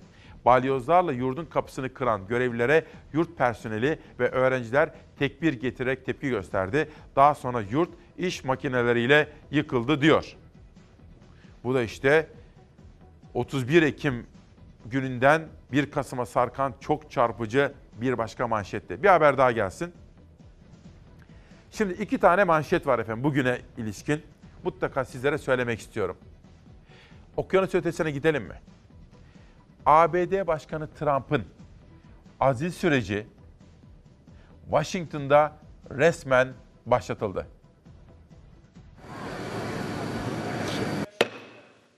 Demokratlar Amerika Başkanı Trump'ın azil sürecini resmen başlattığı Amerika Birleşik Devletleri Temsilciler Meclisi azil tasarısını onayladı. Çanlar Trump için çalmaya başladı. Amerika Başkanı Amerika tarihindeki en büyük cadı avı yorumunu yaptı. Amerika Birleşik Devletleri Başkanı Donald Trump, Demokrat Parti'nin başkan aday adaylarından Joe Biden ve Ukraynalı gaz şirketiyle iş yapan oğlu Hunter Biden hakkında ispatlanmamış yolsuzluk iddiaları konusunda Ukrayna'ya baskı yapmakla suçlandı. Demokratlar Cumhuriyetçi Başkan Trump için azil sürecini başlattı. Çoğunluğu demokratların elinde olan Temsilciler Meclisi'nde azil sürecini başlatan tasarı dün görüldü ve tasarı 196'ya karşı 232 oyla geçti. Karar sonrası Amerika Başkanı Donald Trump sosyal medya hesabından kısa bir açıklama yaptı. Amerika tarihinin en büyük cadı avı dedi, demokratları Amerikan borsalarının dengesini bozmakla suçladı. 232 Temsilciler Meclisi azil maddelerini geçirirse Senato bir yargılama yapmak zorunda kalacak. Senato'daki oylamada başkanın hüküm giyebilmesi için üçte ikilik bir çoğunluk gerekiyor. Cumhuriyetçiler Senato'da çoğunluğu elinde tutuyor. Yani bu durumda azil işleminin mümkün olması beklenmiyor. Tarihte sadece iki Amerika Birleşik Devletleri Başkanı Bill Clinton ve Andrew Johnson azil soruşturması geçirdi. Ancak hiçbiri görevden alınmadı. Başkan Richard Nixon ise Watergate skandalı sonrası azledilip görevden uzaklaştırılmadan önce istifa etmişti. Başkanın işi zor ama önümüzdeki yıl Kasım ayında zaten ABD'de başkanlık seçimleri var efendim. Tekrar etmek istiyorum. İstismara karşı çocuk gücü. Bugün Profesör Doktor Bahadır Erdem buraya gelecek ve kendisiyle birlikte arkadaşlarıyla hazırladıkları bu konudaki duyarlılık çalışmalarından bahsedecek. Bugün işte sosyal medyada o nedenle bunu kullanıyoruz. Kiliseye dua, vatan sevgisine balyoz. AK Partili Kağıthane Belediyesi'nden sabah 4'te öğrenci yurduna yıkım baskını diye bir haber. Bunu okumuştum. Şimdi geçelim bir sonrakine. Öğrenci yurduna yapılan baskın ve Cumhuriyet. Gelsin bakalım Cumhuriyet'in bir manşeti. O oyun bozuldu. TSK ve Suriye ordusunu karşı karşıya getirme çabaları tutmadı. 18 asker Suriye'ye iade ediliyor. Türkiye ile Rusya'nın uzlaşısı uyarınca Suriye sınırında iki ülke askeri güçlerin ortak devriyesi bugün başlıyor. Ancak sahada çok sayıda farklı gücün varlığı endişeleri beraberinde getiriyor. Türkiye ve Rusya terör örgütü PKK-YPG ile Özgür Suriye ordusu içindeki bazı grupların TSK ve Suriye ordusunu karşı karşıya getirme çabalarını şimdilik önledi. Tel Tamer'de operasyon alanının dışına çıkan Özgür Suriye ordusucuların esir aldığı 18 Suriye askeri için Rusya ve Türkiye görüşme yaptı. Savunma Bakanı Akar askerlerin iade edileceğini açıkladı. Rusya sınır hattında yan yana görev yapan Türk ve Suriye askerlerinin çatıştığı iddialarına ilişkin çatışmaların doğrulandığını duymadık açıklaması yaptı. Olup biteni merak ediyorsanız şu. Tabii bölgede en güçlü adam Putin. Putin Esad'ı koruyor. Az evvel söyledim. Esad'a soruyorlar. Cumhurbaşkanı Erdoğan'la görüşür müsünüz? Gerekirse görüşürüm. Barışı sağlamak için görüşürüm diyor. Ruslar Ankara ile Şam arasında ara bulucu. Bizimkiler 18 Esad askerini esir aldılar. Fakat çok akıllı davrandılar. İki gündür Habertürk.com'da Muharrem Sarıkaya'nın da yazdığı gibi. Çünkü Cumhurbaşkanlığı Külliyesi'nde Rusların Büyükelçisiyle görüşmüştü Muharrem Sarıkaya. Atlatma haber yazmıştı. Ve bu askerlerin teslim edileceğini ondan öğrenmiştik. Ve bu askerler iyi ki de teslim edildi. Bakın Esad askerlerini bizimkiler Ruslara veriyorlar. Çok ince yakın bir koordinasyon çalışıyor. Bu doğrusu. Bunu da altını çizelim. Bir de burada Rütük haberi vardı. Rütük meclisi açtı. Türkiye Büyük Millet Meclisi'nin seçimi hiçe sayıldı. AKP ve MHP'li üyeler Faruk Bildirici'nin üyeliğini düşürdü. Rütük Başkanı Ebu Bekir Şahin hakkındaki usulsüzlükleri gündeme taşıyan Faruk Bildirici'nin üyeliğinin düşürülmesini teklif etti. CHP kontenjanından seçilen Bildirici'nin üyeliği AKP ve MHP'lerin oylarıyla sonlandırıldı. CHP'li diğer üye İlhan Taşçı, Rütük kendisini meclisin ve milli iradenin üzerinde görüyor tepkisini gösterdi. Önce bunu verelim. Savaş hazır mı? Şimdi ben bu olayı görünce dün Faruk Bildirici ile konuştum. Başka bir parti kontenjanından bir üyeyle daha konuştum. Sonra neler olup bittiğini anlamak istedim. Ebu Bekir Şahin'i aradım. Ebu Bekir Şahin de dostum dedi, o benim okul arkadaşım. Demeç veremem ama sen bir gazetecisin saygı duyuyorum, bilgilendirme yapabilirim dedi. Hani bilmenizi isterim dedi. Ben de anlamaya ve size anlatmaya çalışacağım. Ama önce ne olup bittiğini haberde izleyelim. Yani hukuken aslında görevinden çekilmiş sayılması gereken bir RÜTÜK başkanı varken, yasalara aykırı olarak orada otururken ve beni AKP ve MHP kontenjanına gelen arkadaşların oylarıyla düşürüp üyelikten çekilmiş sayılma karar verdiler. Rütük tarihinde bir ilk yaşandı. CHP kontenjanından seçilen Faruk Bildirici'nin Rütük üyeliği düşürüldü. AK Parti ve MHP kontenjanından seçilen üyelerin oylarıyla hem Bildirici'den hem CHP'den tepki vardı. Üyeliğin meclis kararıyla düşürülebileceğini savundular. Aslında üyeliğin düşürülmesine buradaki 6 ay karar veremez. Üyeliğin düşürülmesine Türkiye Büyük Millet Meclisi'nin karar vermesi gerekirdi. Çünkü biz Türkiye Büyük Millet Meclisi'nden seçildik. Zaten çok tehlikeli bir yol açılmış oluyor böylece. Rütü'nün 25 yıllık tarihinde ilk kez bir üye 6 kişinin elini kaldırmasıyla üyeliğin düşürülmüş olmasına karar veriliyor. Türkiye Büyük Millet Meclisi'nin iradesinin üstündeki bir iradeyi kesinlikle kabul etmiyoruz. Bildiricinin alınmadığı toplantıda ikiye karşı 6 oyla üyeliği düşürüldü. AK Parti ve MHP kontenjanından seçilen üyeler bildiricinin siyasi tarafsızlığını ve medya sağlayıcılarına karşı tarafsızlığını kaybettiğini öne sürdü. Ayrıca Faruk Bildirici'nin kurul toplantılarının gizliliğini ihlal ettiği ve Rütük üyelerini hedef aldığı savunuldu. CHP'li İlhan Taşçı ve HDP kontenjanından seçilen üye ise hayır oyu kullandı. Türkiye Büyük Millet Meclisi'nin aldığı bir karar ve centilmenlik anlayışımız ve hepimizin oy verdiği bu üyelerden bu göreve gelen arkadaşlarımızdan Cumhuriyet Halk Partili Faruk Bildirici'nin üyeliği bugün Rütük Başkanı Ebu Bakir Şahin'in isteği ve talebi doğrultusunda düşürülüyor. Cumhuriyet Halk Partisi grubu olarak bu tür centilmenlik anlaşmalarının hiçbir tanesine biz de uymayacağız. En önemli muhalefet noktam da benim her zaman burada Rütük Başkanı Ebu Bekir Şahin'in Rütük, Rütük'ün yanı sıra yasalara aykırı olarak basın ilan kurumu ve e, TürkSat'ta yönetici olmasıydı. Bunun yasaya aykırı olduğunu söyledim. Bu konu girişinde bulundum. Dilekçe verdim. Kamu Görevlileri Etik Kurulu'na şikayet ettim. Ayrıca Türkiye Büyük Millet Meclisi'ne şikayet ettim. Ve bütün bunların sonucunu bekliyorum. Yargıya da başvurdum tabii bu arada. Faruk Bildirici ve kontenjanından seçildiği CHP ise kararın hukuksuz olduğunu savundu. Kararın iptali için Danıştay'a başvuracaklar. Gizli herhangi bir şey açıklamadım burada ben. Çünkü yasada e, gizli müzakerelerin açıklanmasının yasak olduğu söyleniyordu. Ben de o nedenle müzakereler yerine kendi kararlarımı açıkladım. Elbette ki Danıştay'a müracaat edeceğiz. Efendim bu olay çok çok çok önemli. Anlamak istedim. Bütün taraflarla konuştum. Önce olayın nasıl olduğunu söyleyeyim. Rütün ilgili yasası ve mevzuatı uyarınca hakkında görüşüleceği için Faruk Bildirici salonda değil. 9 üye var. 9 üye. 9 üyenin 6'sı Cumhur İttifakı'ndan. 4 AK Parti, 2 MHP. 2 CHP var, bir tane de HDP var. CHP kontenjanına seçilen Faruk Bildirici kendisiyle ilgili görüşme yapılacağı için orada değil. Fakat İlan Taşçı gelişmelere karşı çıkıyor. Eğer diyor kendisinden örnekler veriyor. Ben diyor 310'dan fazla milletvekilinin oyuyla seçildim. Siz diyor beni alırsanız, hadi ben önemli değilim de diyor. 310 milletvekilinin oyunu hiçe saymış olursunuz. Milli irade tartışması getiriyor. 8 kişi var orada ve o karşı oy kullanıyor. HDP kontenjanına seçilen üye de karşı oy kullanıyor. Ancak AK Partili 4 ve MHP'li 2 üye oy verince üyelikten düşürülmüş sayılmasına ve parlamentoya sevkine karar veriliyor. Şimdi Faruk Bildirici'yi aradım. Faruk Bildirici diyor ki, benim yaptığım muhalefete yanlış konulardaki uyarılarıma işte böyle yanıt verdiler. Muhalefetime dayanamadılar diyor. Tarafsızlığımı yitirdiğim gerekçesiyle böyle bir yola gidiyorlar diyor. Çünkü diyor ben başkanla ilgili bazı usulsüzlükleri ve bazı sorunları gündeme getirdim diyor.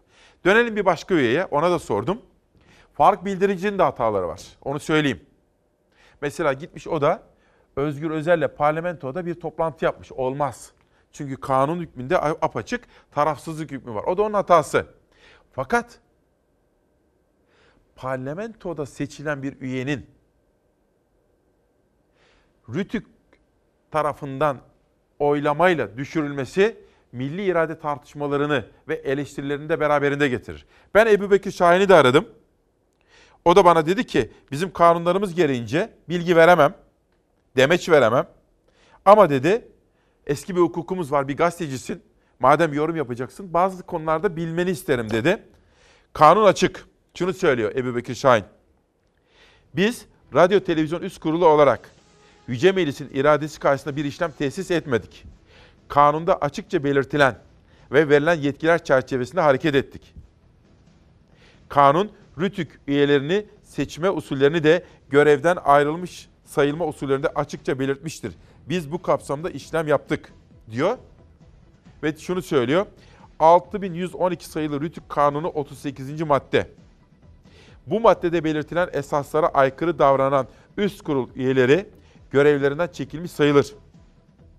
Bu husus üst kurul tarafından resen veya yapılacak müracaatın değerlendirmesi sonucunda karara bağlanır ve gereği için meclise bildirilir diyor. Tarafların görüşü böyle. Ben üçüncü bir kişiyi daha aradım. Dedi ki aslında dedi iki tarafında hataları var. Bence de dedi adımı verme diyen kişi bence de meclis tarafından seçilen birinin Rütük üyeleri tarafından görevden alınması milli irade karşısında sıkıntı yaratır. Ama dedi, biliyor musun bir süre önce Faruk Bildirici'nin başvurusuyla aynı kurulda Ebu Bekir Şahin'in görevden alınma süreci de gündeme getirilmişti. Yani aslında şunu söyledi bana. Ebu Bekir Şahin ile Faruk Bildirici arasında mesele biraz böyle didişmeye doğru gitti dedi bilmiyorum. Olabildiği kadar size anlatmaya çalıştığım mesele bu. Ama keşke diyorum eğer hatası varsa birinin olabilir. Onun görevden alınma biçimi mecliste olmalıdır efendim ya da hukuki yollarla olmalıdır. Bütün gelişmeleri sizlere tarafsızlıkla anlattıktan sonra yine de yani bakın olmaz. Gerçekten de olmaz. Neden? Hatası da olabilir. Bunun görevden alınma biçimini yeniden o zaman kanunda değiştirmek lazım. Çünkü meclis 300'den fazla oyla seçiyor ama 6 kişi orada oy verip onu görevden alıyor. Kanunda bir hata var olabilir. Hukuki olmak ayrı bir şey, kanuni olmak ayrı bir şey. Gazete manşetlerine geri dönelim. Bu konu önemli efendim. İşte bakın Rütük Meclisi açtı diyor. Bunu verdim. Devam edelim. Cumhuriyet'ten bir haber daha gelsin. Bunu da verdim. Boğaz'da yetki gaspı fiili kayyımdır. Onu da verdim. Aydınlık Gazetesi bizim her zaman gündeme getirdiğimiz konulardan bahsediyor. Yerel basının imdatçılığı. Uzun süredir döviz kurlarının yükü altında ezilen yerel basın getirilen ilan kısıtlamalarıyla iyice zor duruma düştü. Geçen hafta ortak manşetle çıkan 24'ten fazla yerel gazete çözüm bekliyor diyor. Bu arada gündemden düştü ama IŞİD lideri Bağdadi öldürüldü. Terör örgütü IŞİD de bunu teyit etti.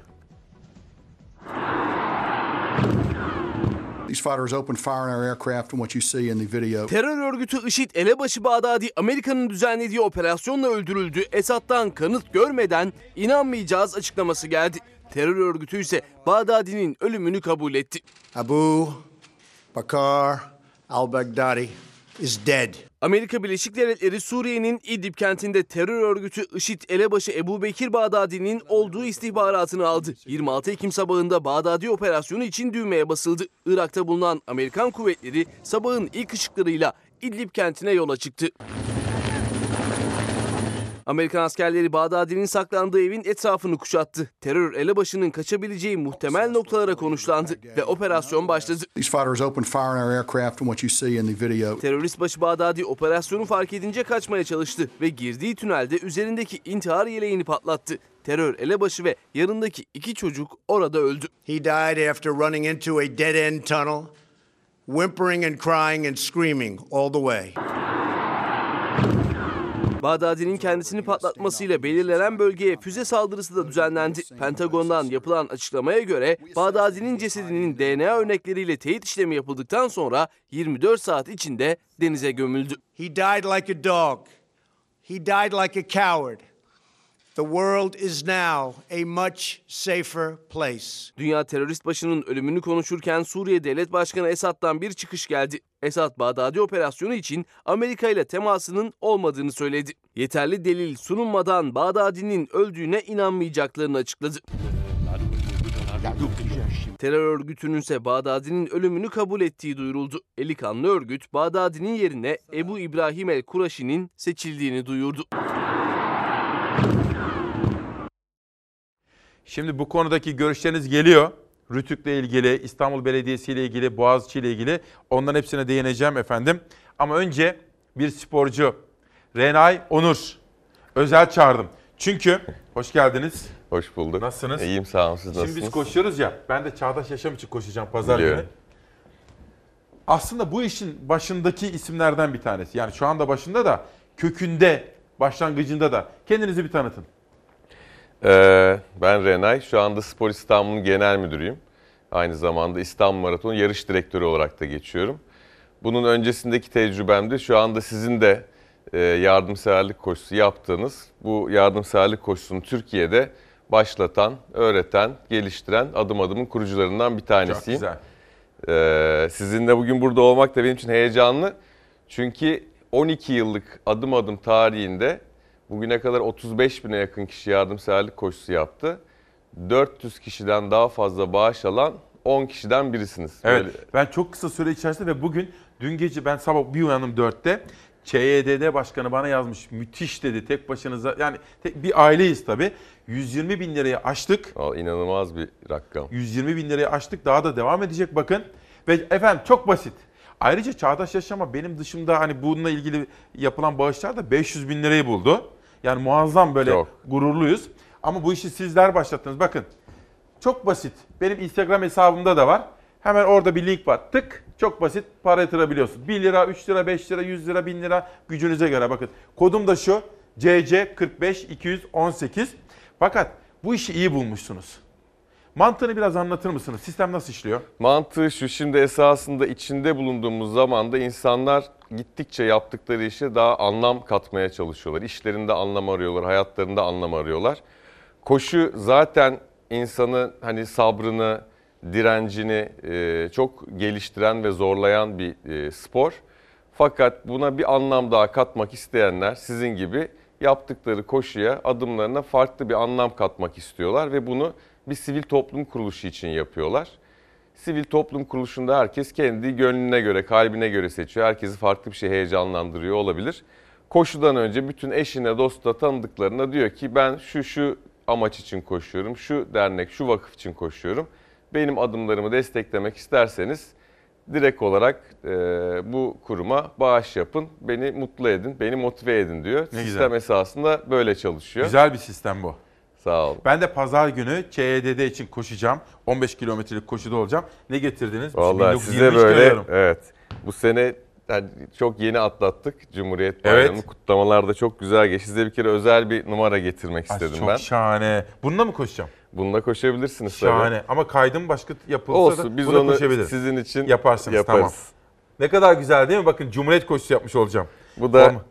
sizin adınıza bir Çok teşekkür forma ediyorum. hazırladık. Ay, çok sevindim. Bu arada bir şey soracağım. Eskiden Spor AŞ diyorduk biz. Adı Evet. değişti mi? Adı değişti. Nasıl oldu? Spor İstanbul oldu. Biraz daha hani spora uygun bir isim. Hani AŞ böyle çok şirket şirketi olduğu için e, Spor İstanbul'un bizim markamız açısından daha güzel olacağına e, karar verdik. Spor İstanbul'u kullanıyoruz. Ekrem İmamoğlu koşacak mı? Ee, Ekrem İmamoğlu ile beraber koşacağız. Ee, Açılışı zaten yapacak. Evet açılışı yapacağız. Arkasından halk koşusunun açılışını yapacağız. Çok güzel. Herkes yola çıktıktan sonra biz de koşuyor olacağız. Çok teşekkür ediyorum. Ben teşekkür Var ederim. mı vermek istediğiniz bir mesaj varsa son Ee, mesajım alabilirim. şu, maratonu maraton yapan, şehir maratonunu maraton yapan esasında halkın katılımıdır. Evet. O yüzden koşmasanız bile e, çok güzel bir gün olacak. E, Pazar günü hava, Hava da çok güzel. Aha, evet. Beşiktaş'tan Ataköy'e kadar bütün Yürüyün. yürüyün. yürüyün, koşucuları destekleyin. Şehir maratonu özel bir spordur bu arada. Dünyanın en demokratik sporu. Şöyle düşünün. Herkes o pistte dünyanın en elit sporcularıyla aynı anda yarışabilir. Başka hiçbir sporda bu şansınız yoktur. NBA'de, Formula'da, 100 metre yarışlarında, maratonda herkes katılabilir, herkes koşabilir. Heyecanlıyız. Güzel bir yarış olacak. Teşekkür de ediyoruz. bekliyoruz. Görüşmek üzere. Tamam, Sağ sağ olun. İyi Görüşmek koşular üzere. şimdiden. Teşekkürler. Şimdi efendim Çalarsat gazetesine bugün ne haber yaptık? Şunu söylemek isterim. Hayatta her şey bir hazım meselesi. Hazım. Mesela bugün iyiyim, yarın kötü. Bugün zenginim, yarın fakir. Bugün kazanacağım, yarın kaybedeceğim. Hayat böyle bir şey. İnişli çıkışlı. Demokrasi böyle bir şey. Bugün iktidarsınız, yarın değilsiniz. Bugün muhalefetsiniz, yarın iktidardasınız. Kaybetmeyi de bilmemiz gerekiyor. Düşmeyi de bilmemiz gerekiyor. Düştükçe yeniden ayağa kalkmayı bilmemiz gerekiyor. Soru şu. 25 yıldır, hadi onu geçeyim, 17 yıldır aralıksız belediye başkanlığı mevcut iktidarın elindeydi. Ve bugüne kadar hiç tartışma konusu olmamıştı. İstanbul Boğazı'nın imar yetkisi. Binali Yıldırım kazansaydı yine tartışma konusu olmayacaktı. Ama Ekrem İmamoğlu kazandı olabilir. Olabilir. Yarın o kaybeder öbürü kazanır. Ama siz kaybettiniz diye öbürünün yetkisini elinden alıp bugüne kadar sizin kullandığınız yetkiyi yeniden sizin başka bir mekanizmayla kullanmanın yolunu ararsanız bu şık olmaz. Bu doğru olmaz. Biz bugün 1 Kasım 2019'da Çalarsat gazetemizde işte bunu manşet yaptık. Boğaz'da yetki kimin diye sorduk efendim bakın. Bir kere gar ihalesiyle ilgili tartışmalar ortada. Sirkeci, Haydarpaşa tartışmaları ortada. Bütün bunlar ortada dururken Allah aşkınıza bunu özellikle AK Parti'ye oy vermiş değerli izleyenlerime, AK Parti'ye ve Sayın Erdoğan'a gönül vermiş değerli izleyenlerime söylemek istiyorum. Bu yapılmak istenen uygulama doğru mudur? Ne dersiniz? Boğazlar. Ne, neyi dert ediyorsunuz boğazlarla ilgili? Düne kadar ne yoktu da bugün var? Yani zabıtanız mı var? Kontrol mü edeceksiniz? Yeni bir gölge belediye mi kuracaksınız? Tadını çıkarın ya. Sayın Cumhurbaşkanı da tadını çıkarmalı. Keyfini çıkarmalı. Burada seçilmiş bir büyükşehir belediye başkanı var. Oy bize verilirse milli irade baş tacı yoksa al aşağı demektir. Bu milli iradeyi hiçe saymak, AK Parti ile CHP bir kez daha İstanbul başlığında karşı karşıya geldi. Çevre ve Şehircilik Bakanlığı İstanbul Büyükşehir Belediyesi ile 4 ilçenin Boğaz ve çevresindeki imar denetim yetkilerine son vermeye hazırlanıyor. Ekrem İmamoğlu hukuki mücadeleye hazırız dedi ve iptal edilen 31 Mart seçimlerini hatırlattı. Sayın Cumhurbaşkanı'nın önüne e, bunları koyanların inanın 31 Mart'ta seçimi iptal edenlerle aynı kişiler olduğunu düşünüyorum. Başka değil yani. Demokrasiye o gün darbe vuranlarla bugün bu hazırlığı yapanların aynı kişiler olduğunu düşünüyorum. millet AK Parti'ye dedi ki bu boğazdaki kaçak yapılaşmadan sen sorumlusun. Doğal güzellikleri ranta feda ediyorsun. Çek elini dedi. İstanbul'u sen yönetme dedi. 17 yıldır İstanbul kendisindeyken yetkiyi belediyede tutup şimdi almak hazımsızlıktır. Şehir plancılarının raporuna göre %60'ı kaçak olan İstanbul Boğazı'ndaki yapıların sorumluluğu Çevre ve Şehircilik Bakanlığı'nın sunmaya hazırladığı 28 maddelik kanun teklifine göre belediyeden alınıp Cumhurbaşkanı'nın onaylayacağı bir heyete verilecek. Eğer yasa çıkarsa İstanbul Boğazı'nın İstanbul'dan ayrı bir yönetimi olacak. Boğaz'la ilgili bir projeniz var mıydı? Boğazı korumanın dışında, garları boğaza bakan garları yine tarihi simgeleriyle korumanın dışında ne olabilir? Cumhurbaşkanının görevi Boğaz'daki arsayı takip etmek mi? Parseli takip etmek mi? İstanbul'un rantını hiçbir şekilde bırakmak istemiyor. Sadece İstanbul değil tartışılan AK Parti yerel yönetimlerin yapısında da değişiklik yapmak istiyor. Eğer o yasa da çıkarsa belediye başkanlarının yetkisi olan genel müdür ve genel sekreter atama onayı da Cumhurbaşkanına verilecek. Yani belediye başkanlarının en yakın çalışma kadrosunu Cumhurbaşkanı belirleyecek. Makam Kişi değişebilir, alınan kararlar kalıcı olmalı. Demokrasiye hizmet etmeli, kişiye değil. Bugün ben Büyükşehir Belediye Başkanıyım, yarın değilim. Bugün Sayın Cumhurbaşkanı, Cumhurbaşkanı yarın değil. Ve İstanbul başlıklı başka bir tartışma 29 Ekim'deki kutlamalar. Cumhuriyete buram buram özenti kokan saçmalıklarla değil, en büyük hizmetleri kazandırarak layık olunur. Bence çok e, hoşlanmıştır diye düşünüyorum. Cumhurbaşkanı Erdoğan isim vermedi ama İstanbul'un her iki yakasında iki tarihi meydanda iki güne yayılan 29 Ekim kutlamalarına imza atan İmamoğlu'na hedef aldı. İmamoğlu bir yıl sonrası için randevu verdi. Onun da keyfini çıkarmalarını tavsiye ediyorum çünkü seneye daha büyüğü geliyor. Herhangi bir organizasyon ya da herhangi bir diziye aktarılan paraların onda biri kadar para harcamadık. Efendim tabii ben Rütük'te olup bitenleri anlamaya ve size anlatmaya çalıştım. Faruk Bildirici şu anda yazıyor. Faruk Bildirici tabii çok deneyimli bir gazeteci. Yıllar yılı Hürriyet'in ombudsmanıydı. Yani denetlemekle görevliydi orayı. Diyor ki ben bugün yargı nihayetinde yargı karar verecek. Ben bugün idare mahkemesine başvuruyorum. Ama bilgi vermek isterim. Özgür Özel ile ben basın toplantısı yapmadım. Önce Özgür Özel konuştu. Ardından ben basın toplantısı yaptım. Hukuksuzluğu seçildiğimiz meclise şikayet ettim diyor. Ayrıca o, Rütük Başkanı'nın TürkSat ve Basın İlan Kurumu'ndan görev alması ve oralardan gelir elde etmesinin neden konuşulmadığını soruyor. Çünkü tartışma buradan başlamıştı. Dedi ki Rütük Başkanı 3 ayrı yerden de maaş alıyor demişti. Fakat Ebu Bekir Şahin de bu iddiaları da yalanlamıştı efendim. Bilemiyorum. Yani bu nasıl sonuçlanacak, nerede sonuçlanacak? Belki de bu tartışmaya meclisin el koyması gerekiyor. Meclis milli irade tartışılıyorsa bir açıklama yapsın. Dün KHK'lar konusunda önemli bir açıklama geldi. Kemal Öztürk bir YouTube kanalı kurdu. Eskiden Arınç'ın danışmanıydı. Bir dönem Sayın Erdoğan'ın da danışmanlığını yapmıştır Kemal Öztürk. Dün kendi YouTube kanalında çok konuşulan bir röportaja imza attı Bülent Arınç'la. Evime temizliğe gelen ihraç edilmiş daire başkanı kadını görünce yerin dibine geçiyorum. Benzinlikte pompa tutan Danıştay üyesini görünce perişan oluyorum. Dün terörist dediğimiz adama bugün şehit oldu diye niye sahip çıkıyorsunuz? Hani bir polis kardeşimiz şehit olmuştu. O da mağdur olmuştu ya.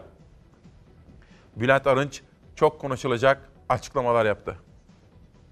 Evime temizlik yapmaya gelen daire başkanlığından ihraç edilmiş bir kadını gördükçe ben yerin dibine geçiyorum. Biz söyleyince teröristlere destek oluyorsunuz diyorlar. Cumhurbaşkanlığı Yüksek İstişare Kurulu üyesi Bülent Arınç'ın bu kez de KHK ile kamudan ihraç edilenlerle ilgili sözleri siyasete damga vurdu. Arınç özür de dileyerek evinde KHK'dan ihraç edilen bir kişiyi çalıştırdığını söyledi. Aslında onlardan da özür diliyorum. Evime temizlik yapmaya gelen daire başkanlığından ihraç edilmiş bir kadını gördükçe, eşi polis ihraç edilmiş bir başka kadını gördükçe ben yerin dibine geçiyorum. Evdeki kadının hizmetli kadını gördüğünde ağlıyorum demek bu kadın FETÖ'cü değil onun için ağlıyorum diyor. Veya kendi de FETÖ'cü olduğu için dava arkadaşına ağlıyor da denilebilir. Kırıkkale'den yumurta getirip de kapı kapı satmaya çalışan bir genel müdür yardımcısı gördüğüm zaman felaket görüyorum.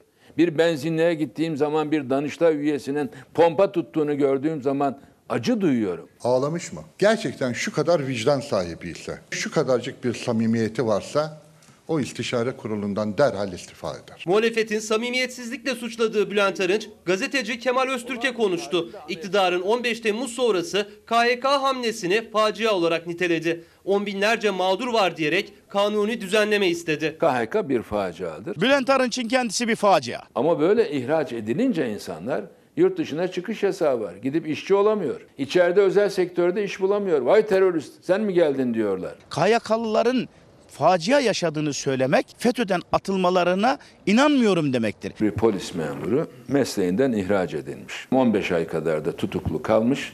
Ondan sonra beraat etmiş. Görevine iade etmemişler. Askere gitmiş, şehit oldu.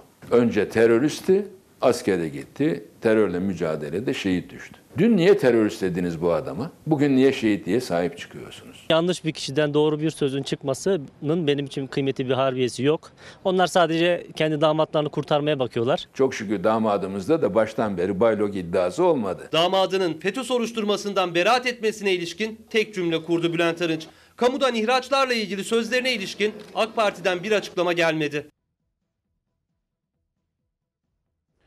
Ve efendim Bülent Arınç'ın bu sözleri konuşulur takip edelim. Bugün Mersin'de Akdeniz günleri başlıyor. Narenciye günleri. Sinop'tan da bu armağan geldi bakınız. Dün bugün Sinop günleri başlıyor çünkü İstanbul'da. Evet onu gösterelim. Ve evet Sinop'a teşekkür ediyoruz. Sinop günleri İstanbul'da, Mersin günleri de Akdeniz günleri de Mersin'de. Erfelek bilmiyorum gördünüz mü? Erfelek şelaleleri. Biraz sonra sizi Soma'dan önemli bir habere götüreceğim. Bir işçi alın teri haberine. Oya Akçizmeci Ümit Penceresi isimli kitabını yazmış, imzalayıp bana yollamış. Cihan Barbur, Uyumsuza Notlar, bir Tomris Uyar kitabı. O da yine imzalamış ve bana bir notla birlikte bu kitabını göndermiş. Kendisine teşekkür ediyorum. Veysel Batmaz hocamız Kıbrıs'ı verelim, Musul'u alalım diye bir kitap yazmış. İşte bakın Mutlu Kent Sinop İstanbul'da Yeni Kapı etkinlik alanı ve dün itibariyle başladı. 3 Kasım'a kadar görebilirsiniz efendim. Oradan yerel gazetelere geldim. Tarımdaki katma değer sanayiye katkı sunacak. Sanayici ve çiftçiler buluştu diyor. Bilecik gazetesi Vali Şentürk ve oradaki toplantıdan manşetler. Bilecik'i selamladık tarım haberiyle. Akdeniz bugün Mersin'de festival başlıyor. Yavuz Donat abimiz de oradaymış şu anda. Ondan da selamlar aldık. Kitabını da okumaya başlıyoruz. Hafta sonunda Akdeniz'i, Mersin'i selamlıyorum. Oradan Diyarbakır'a geçelim. Sürmanşette Diyarbakır'da ve bölgede kadın işsizliği. Kadınların en az istihdam edildiği kentler sıralamasında bölge illerinden Mardin, Batman, Şırnak ve Siirt öne çıkıyor. Diyarbakır ve Urfa'da da kadınların en az olduğu sektörlerden birinin hizmet sektörü olması dikkat çekti. Hani Tunceli'de gördüğümüz tabloyu maalesef Diyarbakır'da göremiyoruz. Kadınları istihdama yöneltebilmemiz gerekiyor. Kadın çalışsın ki kendi ayakları üzerinde durabilsin Diyarbakır. Bu oradan Adana'ya geliyorum. Çocuklarımız emin ellerde. Adana Emniyet Müdürü Zafer Aktaş'ın talimatıyla harekete geçen çocuk ve narkotik ile organize suçlar şube müdürü ekipleri okul çevrelerini denetlemeye başladı. Daha doğrusu çok hızlı denetliyorlar, sıklaştırdılar durumu. Edirne'ye geçelim. Hudut Gazetesi. Bezdiren tren. Halkalı Kapıkule arasında günde tek sefer yapan yolcu treninin olağanüstü talep karşısında yetersiz kalması sonucu insanların adeta balık istevi taşınması, ek sefer konulması için Change.org platformunda imza kampanyası başlatıldı. Bu da Edirne'den bir haber. Özgür Özel Somalı madencilerle birlikteydi. Somalı işçilerin yanına gitmişti. Hani dün Arzu Çerkezoğlu dedi ya sabaha kadar işçilerimizin yanındaydı. Efendim biz sendika liderlerinden, konfederasyon liderlerinden, milletvekillerinden, gazetecilerden işte işçinin alın terinin yanında olmasını istiyor ve bekliyoruz. CHP Grup Başkan Vekili Özgür Özel, Soma faciasının ardından tazminat haklarını alamayan maden işçilerinin mücadelesine destek verdi. Soma'da emek kazanırsa Soma halkı, Soma esnafı bütün Soma birden kazanacak. Bu mücadeleye Soma sahip çıkmalıdır dedi. Biz her zaman alın teriyle çalışanın yanındayız. Bugün burada bir emek mücadelesi için şahitlik ettiğimiz haklı bir mücadeleye destek için bulunuyoruz. 13 Mayıs 2014'te Dünya Emek Mücadelesi'nin en büyük facialarından bir tanesi Türkiye'nin gelmiş geçmiş en büyük iş cinayeti yaşandı. Şimdi burada hak arayan 2800 kişi kim diye sorarsanız bütün Türkiye bilsin ki 13 Mayıs gecesi akşam saat 7'de 8'de haberler düşmeye başlayıp bütün televizyonlar, bütün dünya televizyonları Soma'dan o büyük acıyı yansıtmaya başladığında 301 evladımızı kaybettik ya o madenden hayatını tesadüfen canlı kurtaranlar burada. O madenin bir önceki vardiyasında olup evde uykusunu uyuyup bir sonraki vardiya için dinlenenler burada. Evde dinlenip eğer facia 3 saat sonra olacak olsa değişecek olan var diye için yola çıkanlar veya kahvelerde işçi lokallerinde son çayını içip az daha ölüme gitmek üzere olanlar burada. Alın terinden çocuklara, istismara karşı çocuk gücü. Bahadır Erdem hocamız geliyor biraz sonra sizlere onları aktaracağım. Ve Antalya'dan Aydoğan ailesi, Gülşen Aydoğan teşekkür ediyorum kendilerine. Gülşen Aydoğan, Hüseyin Aydoğan'a teşekkür ediyorum. İki kitap tanıtımı yapacağım. Biraz sonra sizlere burada özel sürprizlerim var efendim. Maksatlı Tesadüfler, Samet Atasoy, Çağrı Livaoğlu'nun resimleriyle ve Altay Öktem'den yeni gelen bu kitapta imzalı. Murat Hanbungan şiiri. Bazen olmaz. Kapanmayan hesap, kurumayan yara. O zaman olmadı. Olmaz bir daha. Olmaz. Kim bilir kaçıncı arayışım bu Benden kaçan mutluluğum Nerede belli değil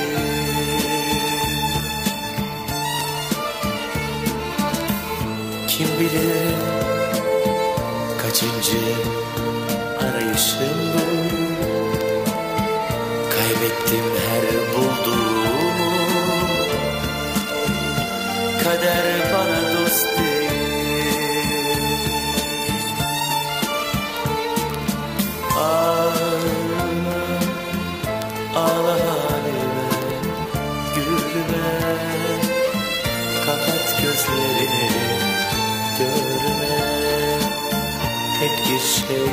şey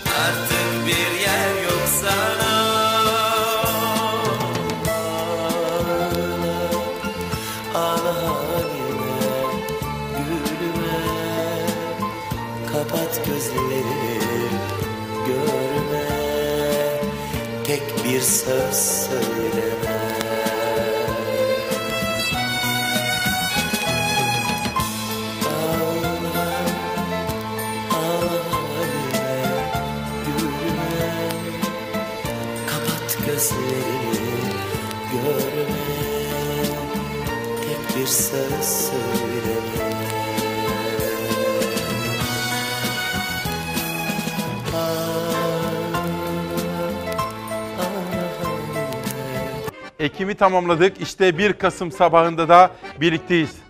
Takvim yaprakları hızla bir bir eksilip gidiyor değil mi? Günaydın.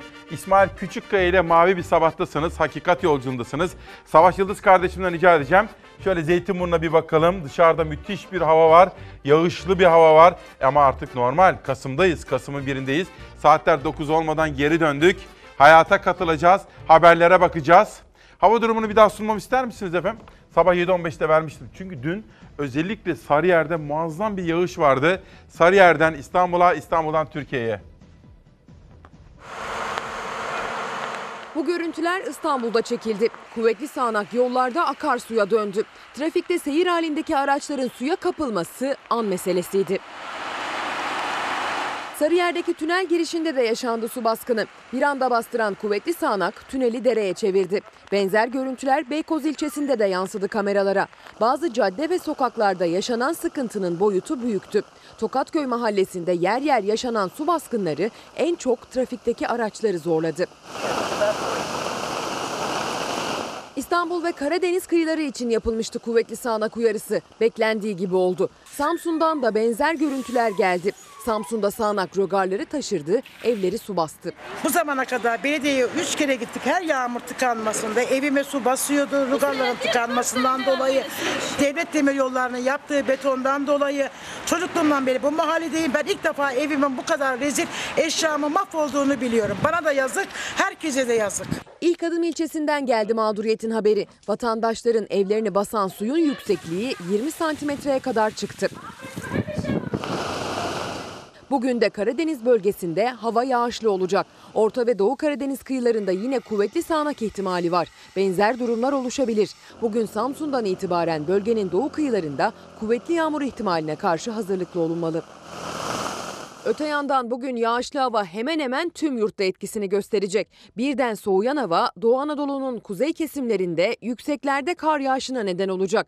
Yağışla birlikte ani sıcaklık düşüşü de bekleniyor. Özellikle Marmara, Karadeniz ve iç kesimlerde hava sıcaklıkları dünden bugüne yer yer 6-8 derece birden düşecek. Marmara bölgesinde ise yağışlı ve soğuk havaya ilave olarak Poyraz'ın da sert esmesi bekleniyor. Zaman zaman fırtınaya dönen rüzgar hem hayatı zorlaştıracak hem de hissedilen sıcaklık değerlerini aşağı çekecek. Hafta sonundaysa yağışlı hava yurdun doğusuna çekiliyor. Kalan kesimlerde yeniden sonbahar güneşi görülecek gökyüzünde. Ancak aldanmamak gerek. Bu hafta sonu hava önceki hafta sonlarına göre çok daha serin olacak. Özellikle kuzey bölgelerde, Ege'de ve iç kesimlerde güneşli gökyüzüne aldanıp baharmış gibi giyinmek hasta edebilir. Kıyafet seçimleri tedbirli yapılmalı. Pazar günü tüm yurtta gökyüzü güneşli, cömertçe kendini gösteren güneş pazar gününü nispeten ısıtsa da gölgede ya da güneşin etkisinin az olduğu saatlerde hava üşütecektir, dikkat edilmeli. Bugün etikette istismara karşı çocuk gücü dedik. Çünkü biraz sonra Bahadır Erdem hocamız buraya gelecek ve çocuk istismarına karşı bilinçlenme kampanyasından bahsedeceğiz. Çünkü bizim aynı zamanda sosyal sorumluluklarımız var öyle değil mi? Bu arada efendim güzel mesaj gönderen her birinize teşekkür ediyorum. Ama istirham edelim. Kızlarımız, çocuklarımız okusun diye Çağdaş Yaşam'a bağışta bulunabilirsiniz. Pazar günkü koşu için şu anda 130 bin liraya doğru gidiyoruz. Rekor kırıyoruz. Çok basit. Instagram'a girersiniz. Çok basit bir link var orada. Hemen ona basarsınız. 1 lira, 3 lira, 5 lira hiç önemli değil. Önemli olan çocuklarımızın eğitim hayatlarına katkıda bulunmak diyorum. Ama bunun dışında başka gönlünüz başka yerlere vermek isterse de oralara da yine bağışta bulunabilirsiniz. Bütün sivil toplum seferber oldu. Yeni Çağ Gazetesi ile başlıyorum. İlk turda Hürriyet'le başlamıştım biliyorsunuz. Hürriyet, Sözcü, Sabah. Bu kez Yeni Çağ'la başladım. Bu sistemin değişmesi hepimizin hayrına. Dün akşam TV5'te konuştu Meral Akşener. Kendisinden bir manşet seçtim. Şöyle 5-6 dakika sonra o manşeti sizlere sunacağım. İyi Parti lideri Akşener, Cumhurbaşkanlığı sistemiyle meclisin de milletvekillerinde hiçbir kıymetinin kalmadığını belirterek bizim bu konuda çalışmamız hazır dedi. Türkiye'nin bu sistemden dönmesi gerekiyor dedi. Yeni bir sisteme de geçelim. Parlamenter sistemi iyileştirelim dedi. Meral Akşener mevcut sistemden hiç memnun olmadığını ve nitekim anketlerde de halkımızın yani sizlerin de bu yeni sisteme uyum gösteremediğinizi ortaya koyan rakamlar var efendim. Ekonomiye dair bir haber göreyim Yeni Çağ'dan. İstihdama yeni çözüm kredi paketi. İlk turda Sabah gazetesinden sunmuştum sizlere. İşsizler ordusunun 5 milyona yaklaşıp gençlerde bu oranın %27'ye kadar çıkması hükümeti harekete geçirdi. Ekonomi yönetimi başta Bakan Berat Albayrak olmak üzere enflasyonda aşağıya doğru iniş trendinin başladığını gördü. Ama hep söylediğim gibi rakamlar bir yere sizin yaşadığınız acaba size hangi enflasyonu gösteriyor? Temmuz ayında %13.9 olarak açıkladığımız 2019 yıl sonu tüketici enflasyonu tahminini %12'ye indirdik. TÜFE %25,2 seviyesine kadar çıkmıştı. Ekim ayı itibariyle %8'leri göreceğiz inşallah. Enflasyon %8'e düşebilir mi? Evet düşebilir. Nasıl düşer? Fiyat roket hızıyla arttı geçen sene. Şimdi böyle artıyor. Yani %8 artıyor. Dolayısıyla aslında hala artmaya devam ediyor. Merkez Bankası yıl sonu enflasyon tahminini %12'ye çekti. Yeni ekonomi programındaki hedefle eşitledi. Aynı dakikalarda Hazine ve Maliye Bakanı Berat Albayrak da olumlu bir enflasyon tablosu çizdi. Ancak uzmanlara göre düşen fiyatlar değil, enflasyonun hızı. Bunda da tüketimin daralması etkili. İnsanlar mal alamıyor. Vergi artmış, elektrik artmış, doğalgaz fiyatları artmış. Bütün fiyatlar yükseliyor. Yakın dönemde yeni vergiler geliyor. Yani talepten korkmasın Merkez Bankası enflasyonla ilgili. Alamıyor zaten insanlar. Hedefimizde öngördüğümüzden daha iyi bir noktaya geldik. Eylül ayında enflasyon 2 yılın sonunda ilk kez %9,26 ile tek haneyi görmüştü. Merkez Bankası'nın yıl sonu için bir önceki tahmini %13,9'du. 2019 sonu için yaklaşık 2 puan aşağı çekildi o tahmin. 2020 ve sonrası için tek haneli rakamları işaret etti Merkez Bankası Başkanı Murat Uysal. 2020 yıl sonunda %8.2'ye, 2021 yıl sonunda ise %5.4'e geriledikten sonra orta vadede %5 düzeyinde istikrar kazanacağını tahmin ediyoruz. Yaklaşık 10 yıldır, 15 yıldır enflasyonun her üçüncü senede %5'e düşeceğini tahmin ediyor. Hep ben şunu ifade ettim. Enflasyonda hiçbir dönem başaramadığımız o meşhur hikaye. %5'in altına inmenin en önemli hedefimiz olduğunu da açıkladık. Yeni ekonomi programında biz %5'in altını tarihimizde ilk defa inşallah göreceğiz. Ekonomist Oğuz Demir'e göre ise üretim artmadıkça enflasyondaki düşüşün ekonomiye olumlu yansıdığını söyleyebilmek mümkün değil. İnsanların tüketememesi üzerinden enflasyon düşüşünü konuşuyoruz. İnsanlar tüketebilsinler, öyle çok üretelim ki fiyatlar üzerinde baskı yaratmasın. Enflasyondan, ekonomiden üretime bakacağız. Gül üreticisi, mısır üreticisi, buğday sizlerle ilgili haberler hazırladım. Baran, abi af ne zaman çıkacak diye soruyor. Erken saatlerde Şok gazetesinden çıkarın artık şu affı şeklindeki bir haber vardı okumuştum onu. Cumhuriyet Gazetesi'nin manşetine geldi sıra bakalım Cumhuriyet'te hangi detaylar var. Boğaz'da yetki gaspı fiili kayımdır. CHP yönetimi Boğaz'daki yetki devri hazırlığına tepki gösterdi. İstanbul Büyükşehir Belediye Başkanı İmamoğlu, tasarıyı hazırlayanlar 31 Mart'ta seçimi iptal ettirenlerle aynı. Bu demokrasiye darbedir dedi. CHP İstanbul İl Başkanı Kaftancıoğlu da Boğaz içinde İstanbul Belediyesi'nin yetkisiz kılınması fiili kayyımdır. Seçilmişlerin yetkileri atanmışlara devredilemez yorumunu yaptı. Biliyorsunuz iktidar İstanbul seçimlerini kaybettikten sonra İstanbul Belediyesi'nin uhdesindeki Boğaziçi imar yetkisini Cumhurbaşkanlığına bağlayacak bir yeni tasarı hazırlığında diyor ve sonraki manşete geçiyorum. Cumhuriyet'te bir haber daha seçtim. 6 milyon genç işsiz. İşte valla Boğaziçi ile falan uğraşacaklarına bununla uğraşsınlar ben size söyleyeyim. Dostça söylüyorum. Böyle hani yok İmamoğlu'nun yetkisi olmasın, Mansur Yavaş'ın yetkisi olmasın derken aslında memleketin gerçek meselesini unutuyorlar. Bu aslında bir sonraki seçimlerde nasıl bir fatura çıkarır acaba bence hesap etsinler. Üniversite mezunu işsizler 15 yılda 10 kat arttı. 6 milyon genç işsiz Türkiye'de. Mahmut Ilıcalı. Hani sizlere erken saatlerde Sabah gazetesinin haberinden Berat Albayrak'ın olumlu tarafını sunmuştum. Bu kez Cumhuriyet'ten bardağın boş tarafını sizlere anlatma imkanı buldum. Dün bir milletvekili, İyi Parti'nin Isparta milletvekili Aylin Cesur bir konuşma yaptı. O gül üreticisinin sorunlarına dikkat çekmek istiyordu. 15 olması gereken ama 10 liraya karın tokluğuna gönlü zengin bizim çiftçimizin razı olduğu bu duruma 7.80'lik fiyat açıklanınca haliyle buna ilişkin görüşlerimi açıkladım Isparta basınında ve gülü toprağa gömdünüz dedim. Buna iktidar partisi ve ortağı içerlemişler ve söz birliği edip beyanlar verdiler ardı ardına. Dediler ki sloganları da şu. Gülü siyasete alet etmeyin. Bu ihanetinizi size ödetiriz diye tehdit de ettiler. Beyler ne zamandan beri çiftçinin sorunlarını söylemek, köylüyü ezdirmeyin demek, siyasete alet ettirmek oluyor. Ben şimdi bunu size soruyorum burada. Ayrıca bizim siyaseti yapma amacımız zaten bizi buraya seçip getiren vatandaşlarımızın derdine derman olmak. Siyaset bu zaten. Hem Isparta'mızı hem Türkiye'mizi hem de çiftçilerimizi biz burada temsil ediyoruz. Etmeye de devam edeceğiz. Sizin tehditlerinize rağmen. Sormuşlar madem önerilerimizi söyledik az önce. Tekrar okuyup dinlesinler buradan ve araştırma önergesi sunacağım, kanun teklifi sunacağım. Niye mi? Çünkü Gülbirlik yetkilileri fiyat neden düşmüş bunu açıklarlarken o sıkıntılı ve utanır halden kurtulsunlar diye. Niye mi? Köylümüzü ezilmekten, gülümüzü de toprağa gömülmekten kurtaralım diye. Kendilerinden ve hepinizden destek bekliyor. Saygılar sunuyorum. Isparta'da Gül'den Eskişehir'e götüreceğim. Buğday, arpa para etmiyor. E köylü ne yapacak? Eskişehir'den bir haber var efendim. Size onu sunacağım. Ama önce Nalbant'ın oğlu Nazif Ülgen. Eğitime adanmış bir ömür. Adalet arıyoruz değil mi? Karanlıkta Adalet Koşusu. İlhan Imıl. Bu kitaplarda bana bugün itibariyle geldi. Gazetelerde bu kez Dünya Gazetesi'nde ilave istihdama kredi desteği. 3 kamu bankası ilave istihdam sağlama potansiyeli bulunan firmalara 5 bin lira ile 200 bin lira arasında değişen tutarlarda kredi kullandıracak.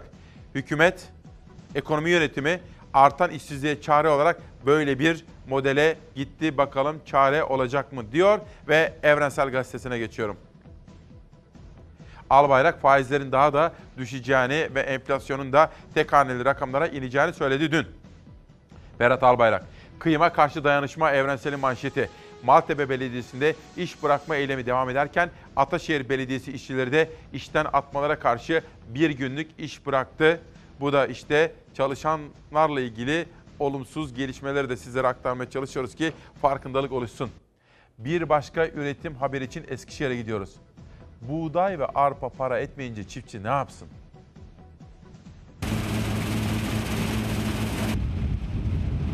Mısır e, artık bir alternatif oldu. Şu anda arpa buğdayın önüne geçti mısır üretimi. Yani arpa buğdaydan artık e, çiftçimiz para kazanamıyor. Arpa buğday kazandırmayınca çiftçi mısıra yöneldi. Alternatif ürün mısırda verim yüksek olunca çiftçinin yüzü güldü. Geçen yıl ben burada e, şöyle söyleyeyim köyümde 1000 dekar civarı varken bu sene 2500-3000 dekarlara çıktı. Eskişehir'de arpa buğday üretimi giderek azalırken mısır üretimi katlanarak arttı. Değişen iklim koşulları hububat üretimini vurunca çiftçi çareyi mısırda buldu. Hububatta üreticimiz istediği verimi alamaması, hava iklim şartlarının değişmesi. Çünkü arpa buğdaya verilen taban fiyat çok düşük kalıyor. Mısırın fiyatı bize göre daha iyi. Yani çiftçi olarak ayakta durabilmek için yani alternatif ürün olarak çok da iyi oldu bizim için. Eskişehir Tepebaşı'nda bu zamana kadar arpa buğday üreterek geçimini sağlayan üretici artan maliyetler ve pazardan aradığını bulamayınca hububata küstü.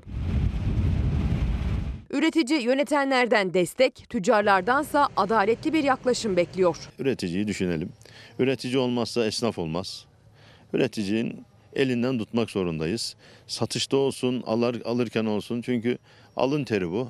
Bunu yerde koymamalıyız. Muğla'da ise kırsal kalkınmayı desteklemek için Menteşe'de 40 kadın üreticiye Büyükşehir Belediyesi tarafından toplam 120 kıl keçisi dağıtıldı.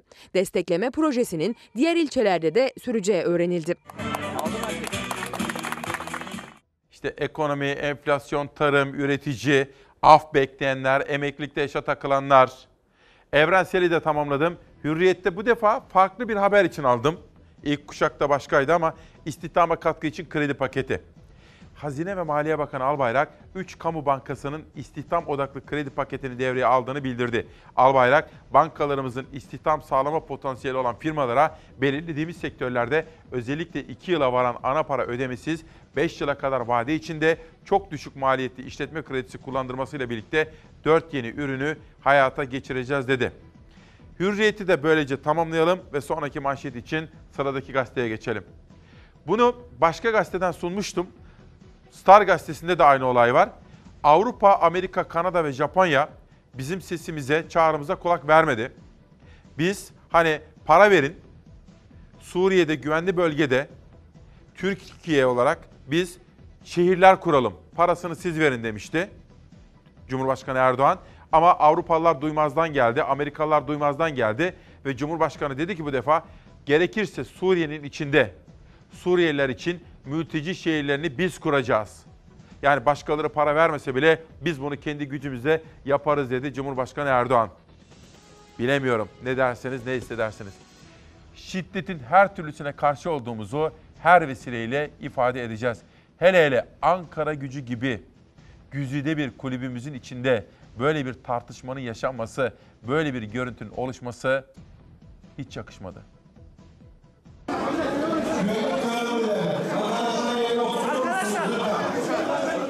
Önce hakaret başladı, ardından tekme ve yumruklar devreye girdi. Ankara Gücü Olağanüstü Genel Kurulu'nda işler çığırından çıktı. MKE Ankara Gücü Kulübü'nde olağanüstü genel kurul toplandı. Delegeler oy vermek için salona geldiler. Kısa bir süre sonra kurulda yumruklar, tekmeler havada uçuştu. Her şey delegelerden Ali İhsan Mutlu'nun mali raporlar hakkında konuşmasıyla başladı. Sayın Başkan, ben deyim 5, siz deyin 8, hadi 10. 2 yıl geçmeden bu borç nasıl 240 milyon oldu? Ne zaman dedim 3 lira, ne zaman dedim 5 lira? Oğlum provokatörlük yapmayın.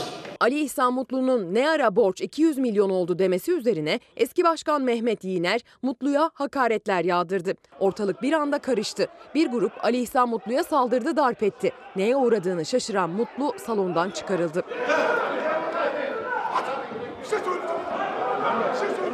289 oy alan Fatih Mert, MKE Ankara Gücü Kulübü'nün yeni başkanı oldu. Çıkan arbede sonrası salonu terk eden Mert, başkan seçildikten sonra salona geri gelerek kısa bir konuşma yaptı. Ali İhsan Mutlu'ya geçmiş olsun dedi, yaşananları kınadı. Maalesef böyle kötü bir ortamdan sonra konuşmak çok kolay değil. Çünkü bütün moralimiz, motivasyonumuz ister istemez kayboldu. Yapılan olayı kınıyorum, kabul etmiyorum, doğru değil. Spor salonlarından kültür sanat salonlarına geçeceğiz. Uğur Güler'in sergisi dün sizlere söylediğim gibi başladı. Sunmart'ta Mete Bora'nın keşfettiği, şimdi onun gelini Zeynep Bora'nın da takip ettiği önemli bir sanatçımız, genç bir sanatçı. Size haberini vereceğim biraz sonra. Ama spordan devam edelim mi? Remzi Kazmaz, futsal. Bir Hristiyan nasıl Müslüman yapılamaz? Bana Münevver Canan, kendisi de bir mektup yazmış. İçinde yazmış olduğu bu kitabı göndermiş. Dünyadaki gelişmelere de bakalım. Dün son dakika gelişmesi olarak aktarmıştım. Pakistan'da bir tren kazası olmuştu. Affedersiniz. Çok sayıda Pakistanlı kardeşimiz yaşamını yitirmişti.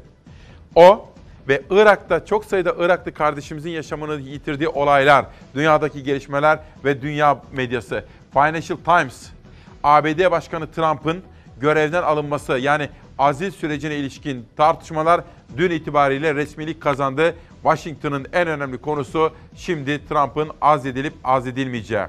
Financial Times'tan sonra The Wall Street Journal gazetesine geçiyorum. Burada Fed'in faiz indirimi ve dünya piyasalarındaki yansıması var. Dün size onu sunmuştum. Bir de bir haber daha dikkatimi çekti. Kürtçeyi Twitter'da resmi dil olarak kabul eden Twitter yönetimi bu kez siyasi reklamları almamaya başladığını söyledi.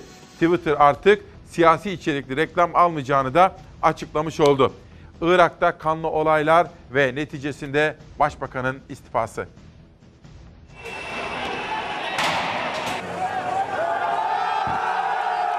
Yolsuzluk ve yoksulluk protestoları dinmek bilmedi güvenlik güçlerinin eylemcilere müdahalesi şiddetlendi. Protestolarda bugüne kadar 250 kişi hayatını kaybetti. Tepkiler üzerine başbakan istifa kararı aldı. Irak, Ekim ayı başında işsizlik, yoksulluk ve yolsuzluk nedeniyle şiddetli protestolara ev sahipliği yaptı.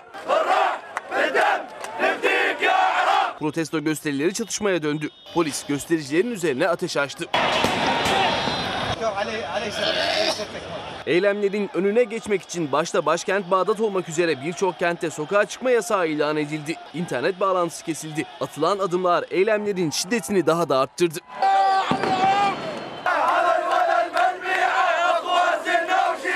Günler sonunda eylemlerin karşısında hükümet geri adım attı. 17 maddelik bir reform planı açıkladı. Yoksullara konut yardımı yapılacağını, 150 bin işsize 3 ay boyunca yardım sağlanacağını duyurdu. Reform adımlarının ardından protestolar dinmişti ancak geçtiğimiz hafta yeniden patlak verdi. O eylemler sırasında da kan aktı. Ekim ayı başından bu yana hayatını kaybedenlerin sayısı 250'ye yükseldi. Irak'ta hükümet karşıtı protestolar devam ederken Irak Cumhurbaşkanı Berham Salih, Irak Başbakanı Adil Abdülmehdi'nin istifa etmeyi kabul ettiğini açıkladı. Erken seçime gidileceğini duyurdu. İşte böylesine dop dolu bir gün ve gündem. Söz vermiştim. Meral Akşener'in söylediklerinden manşetleri seçtim efendim. Feride Küçük, Vefa Yolculuğu bir roman. Ece Ergönenç'in yeni çıkan kitabı da imzalı olarak bize geldi. Kendilerine teşekkür ediyorum efendim. İşte bakın Meral Akşener diyor ki şu anda bize dayatılan sistem yaramıyor. Halkımıza yaramıyor. Hükümete yaramıyor. Kimseye yaramıyor diyor. Meral Akşener diyor ki bu sistem olmadı. Eskisine dönelim ama onu rehabilite edelim, düzelterek biz parlamenter sisteme dönelim diyor. Millet İttifakı 24 Aralık'ta Saadet Partisi, İyi Parti, Cumhuriyet Halk Partisi, Demokrat Parti de bizim listemizden girmek üzere yani dört partili bir ittifak modeliydi. Ortak noktalar nedir? Neydi? Biz referandumda bütün bu siyasi partiler bu Cumhurbaşkanlığı hükümet sisteminin uygulamada e, iyi şeylere e, sebep olmayacağını e, ve yanlış olduğunu e, dolayısıyla hayır kampanyası için çalışmış insanlardık. Yani gerçekliğin, rasyonelitenin merkezinde olduğu, seçmenin, milletimizin taleplerinin hayata geçirilmeye çalışıldığı bir e, ittifak modeli. Burası Millet İttifakı ne zilletliğimiz kaldı ne illetliğimiz kaldı. Onları da bir kenara koyduktan sonra gelelim Cumhur İttifakı'na. Çok duygusal bir ittifak. Ne demek o? Mezara kadar. Ha. Ee, biz ittifaktık. Yani o seçim döneminde ittifaktık. Ama e, işbirliği e, yani Evet, ittifak biraz olmak barajın da zorundaydık. etkisi vardı. Her şey değiştirildi. Yüzde on Hayır, it- barajı ama hariç. adı adı ittifaktı Evet. ama işbirliğiydi. Günün sonunda bu bir işbirliğiydi. Burada Cumhur İttifakı'nda ise neredeyse bir birleşme koalisyon var. AK Parti ile MHP'nin tabanı çok farklı. Öncelik sıralamaları çok farklı. Fakat üst yönetim tabanlara rağmen ortaklaşmış durumda. Sayın İnce'nin kampanyasında e, Cumhuriyet Halk Partisi'ne oy verebilir, e, Cumhuriyet Halk Partililerden söz et, oraya oy verebilir. E, daha e, göreceli olarak şehirli seçmen, dolayısıyla daha gerçekçi olan seçmen duygusal bir hale getirildi. Bu Sayın Erdoğan'ın çok istediği bir işti. Meşhur kutuplaşma, CHP zihniyeti. Şimdi Akşener de bunu söylüyor. Siz ne dersiniz? Haklı mı? Bence haklı. Akşener haklı. İşte bu efendim Uğur Güller'in sergisi. Annesiyle tanıştım. Rahmetli Mete Bora keşfetmişti onu Eskişehir'de okurken. Şimdi onun gelini Zeynep Bora da takip ediyor ve destekliyor Uğur- Güler'i. Onun sergisi açıldı. İstismara karşı çocuk gücü. Az evvel Nazan Moroğlu, insan hakları ve kadın hakları aktivisti bana bir mesaj atmış. Harf devriminin 91. yılı. Bu vesileyle Cumhuriyet'in doğum günü kutladığımız bu tarihte tam da bugün 1 Kasım'da harf devriminin yapılmasıyla ilgili yıl dönümünü de sizlere saygıyla hatırlatırım efendim. Cumhuriyet devrimleri. Ve Mansur Yavaş, çözümde görev almayanlar problemin bir parçası oluyorlar. Hayatın her alanında olduğu gibi belediyecilikte de çözüm odaklı olunca sonuca ulaşılır. Matematiği ve hayatı keşfeden çocuklarımız için çalışmaya devam edeceğiz. Bakar mısınız? Ankara sokaklarında çok akıllıca buldum, çok yaratıcı buldum. Matematik formülleri, geometri formülleri var artık. Şöyle bir durup düşünmek için ideal. İşte bahsettiğim çürük zamanlar, yeni çürük zamanlar bir kültür sanat etkinliği. Oradan da sizlere haberdar edeyim. Zeynep Bora sanatçımız ve onun annesi. Hikayesini bir gün sizlere anlatırım. Çok çarpıcı bir hikayesi var. Bir gün size anlatma imkanı bulurum. Dün bir ziyaret oldu. Bu ziyaretten aklımıza geldi efendim. Bilmiyorum dinlediniz mi? Savaş hazır mı? Cat Stevens, Yusuf İslam. Dinleyelim azıcık. My lady Dapanville, why do you sleep so still? I'll wake you tomorrow, and you will be my fill. Yes, you will be my fill. My lady Dapanville. Does it grieve me so? But your heart seems so silent. Why do you breathe so low? Why do you breathe so low? Dün Cumhurbaşkanı Erdoğan'la görüştü efendim. Oradan aklıma geldi. Bu arada kampanya katkılarınızı bekliyorum. Çağdaş Yaşamı Destekleme Derneği için şu anda 150 bine doğru gidiyoruz. Rekor kırdık. Asiller İrem Türkeli. Yeni çıkan bir kitap. Ateşin Büyülü Dansı. Enver Bahçe Kapılı. O da yeni çıkan kitabını yollamış. Duygusal çeşitlemeler. Anılarım ve Gerçekler Suat Örs. Yakut Küçük Özbek Meleklerime Yemekler. Birkaç gün önce bir haber vermiştim. Eleştirmiştim de kendisini. O gün Hüseyin Kış yazmıştı. Haksızlık yapılıyor demişti. MHP'li milletvekili de sahip çıktı daha sonra. Kendisine haksızlık yapıldığını söylüyor bakın. Bu böyle bir haber çıkmıştı İmece gazetesinde. Biz de demiştik ki cenazede gülünmez. Sonra vekil de benimle konuştu. Bir açıklama var efendim. Söz hakkına saygı gereği huzurlarınıza ve yorumunuza bırakıyorum. kesinlikle şehit cenazesinde, şehidimizin cenazesi sırasında olmayan bir görüntüyü işte havuz medyasının paylaşması, AK Partili trollerin paylaşması ve yapay bir gündem oluşturmaları hepimizi üzdü. Ben bu konuda bir cevap verirken bile üzülüyorum. Asla ve asla böyle bir görüntü yoktur. Bu bir videodan dışarıda çekilen bir videodan alınmış bir görüntüdür. Bu konuda en güzel cevabı MHP Mersin Milletvekili arkadaşım Baki Şimşek verdi. fiziki benzerliğinden dolayı gelip geçen bazı insanların başsavcımıza başkanım, belediye başkanımızı da başsavcım diye fiziki olarak ikisini birbirine karıştırmalarından dolayı bunu ifade ettiler. Bu ifade sonucunda orada yapılan e, gayri ihtiyari bir tebessümün sanki şehit cenazesinde e, yapılmış gibi veya şehidin yası unutulmuş gibi e, gösterilerek e, bir takım e, sosyal medyada paylaşımlar yapılması hepimizi derinden üzmüştür. Şimdi bir devlet okuluna götüreceğim şimdi sizi. Ödemiş'te müthiş vardı ya Zeybek oyunu. Orada göreceksiniz. Ondan hemen sonra Bahadır Erdem hocamızı huzurlarınıza getireceğim. Bugünkü etiketimizi tekrar etmek istiyorum. İstismara karşı çocuk gücü. Neden olduğunu Bahadır Erdem hocamız anlatacak. Bu arada efendim her gün diyoruz ya biz Çalar Saat ailesi hastalarımıza geçmişler olsun diyoruz. Baş sağlığı diliyoruz bazen. Bazen de doğum günleri. Bugün meslek büyüğümüz Hıncal Uluç'un doğum günü. Kezban Atem hocamız yeni yaşını kutluyor. Hukuk duayeni. Bunun dışında bizim genel müdürümüz Cenk Söner'in bugün doğum günü. O da yeni yaşının ilk gününü bugün kutlamakta.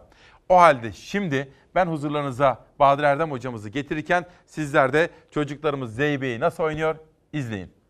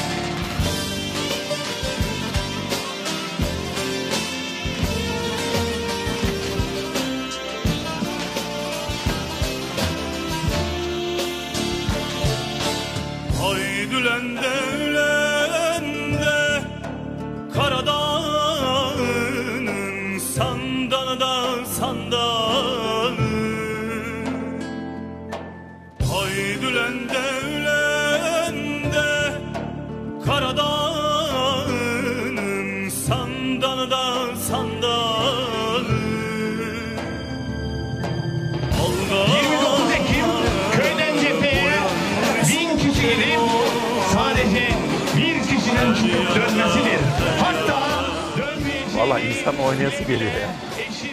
Profesör Doktor Bahadır Erdem hocamız, dostumuz geldi. Hoş geldiniz hocam. Hoş bulduk. Nasılsınız? İyi Çok misiniz? teşekkür ederim sevgili İsmail? Küçükkaya. Her şey yolunda mı? Türkiye'ye seninle birlikte bu kadar Türkiye'nin Estağfurullah, sevilen bir estağfurullah. Olun. insanıyla birlikte bu kadar sevilen bir Estağfurullah. günaydın demek Sağ olun. muhteşem bir Sibel duygu. Hanım nasıl? Çok teşekkürler. Kızlar? Çok sevgileri, Kızlar iyiler selamları mi? var. Hepsi, herkes Onları çok da iyi. sevgiyle selamlıyoruz Çok buradan. teşekkür Hocam bugün istismara karşı çocuk gücü dedik. Evet. Şu anda sosyal medyada sabah 7.15'te Türkiye günaydın derken Ben ilk defa etiketi birine bıraktım. İlk defa oluyor bu. Bahadır Erdem'e bıraktım. Neden yaptık bunu hocam? Bu güven için çok teşekkür ederim. Çok heyecanlıyız bugün. Ee, İsmail'cim biliyorsun Türkiye'nin üzüntülerinden ve utançlarından bir tanesi bu ülkedeki e, çocuk istismarı. Çocuk istismarı sayılarına baktığımız zaman 2010 ile 2018 yılı arası 9 yılda bu bir çocuğa istismar uygulandı diye dava açılan dava sayısı mahkemenin önüne bir sanığın getirilmesinin adedi 153.250. Eyvah. Bunu 9 yılın gün adediyle çarptığında her güne 47 çocuk düşüyor. Neredeyse Türkiye'de her yarım saatte bir bir çocuğun istismara uğradığıyla ilgili dava açılıyor bu ülkede. Şimdi buna baktığınız zaman bu çok büyük bir ayıp. Türkiye bu ayıptan utanıyor. Üst- Bu görünen buzdağının görünen yüzü. Yani aslında bu öyle bir suç ki bu rakamlar sadece ve sadece çocuğun çocuğun anne ve babasının utanmadan e, kendi e, suçlunun peşine düşebildiği, bunu itiraf edebildiği davaların rakamı sadece. Çünkü Ki daha bu dava açılamayanlar var. Neler- Aile içinde kapatılanlar değil mi? sevgili Canan Güllü'nün araştırmasını biliyorsun. Evet. Yüzde 40'ı ensest olan bir 2014 yılında 15 yılındaydı. Bir su, e, cezada şeyden bahsediyoruz, suçtan bahsediyoruz. İşte buna baktığımız zaman biz e, akla ilk gelen şey hep şu oluyor. Cezaları arttıralım. Hatta öyle büyük bir şekilde infial oluyor ki idam getirelim. Bunların hiçbirisi çözüm değil. Hele idam. Türkiye'de bunun için idam getirilse ya da kadına karşı cinayette ben size söyleyeyim 6 ay sonra ceza kanunlarına e, şey girer. e, devlete karşı işlenen suçlar da girer ama bu ülkede yine bir tek çocuğa istismar uğrayana yapana e, idam olmaz ama fikir suçlularına gün gelir. Aslında şöyle deniyor hocam. Kadına şiddet olaylarında da öyle. Ben buraya işte Nazan Moroğlu olsun, Canan Güllü olsun, yanımdayız, Nurger siz olun. Kanunlarımız aslında yeterli. Uygulamada sorun var. Kanunlarımız yeterli, problem uygulamada. Şimdi bu istismar suçlarının bir hukuki tarafı var. Bugün çok fazla girmeyeceğim çünkü çok vakti almak istemiyorum. Şimdi bir Ee, video göstereceğim hocam ben Evet. sana. O istismara ceza meselesinde kanunlarımız ağır ama uygulanmıyor. Uygulanmamasının iki sebebi var. Birisi indirim halleri uygulanıyor. İkincisi de e, toplum dedim ya utanıyor.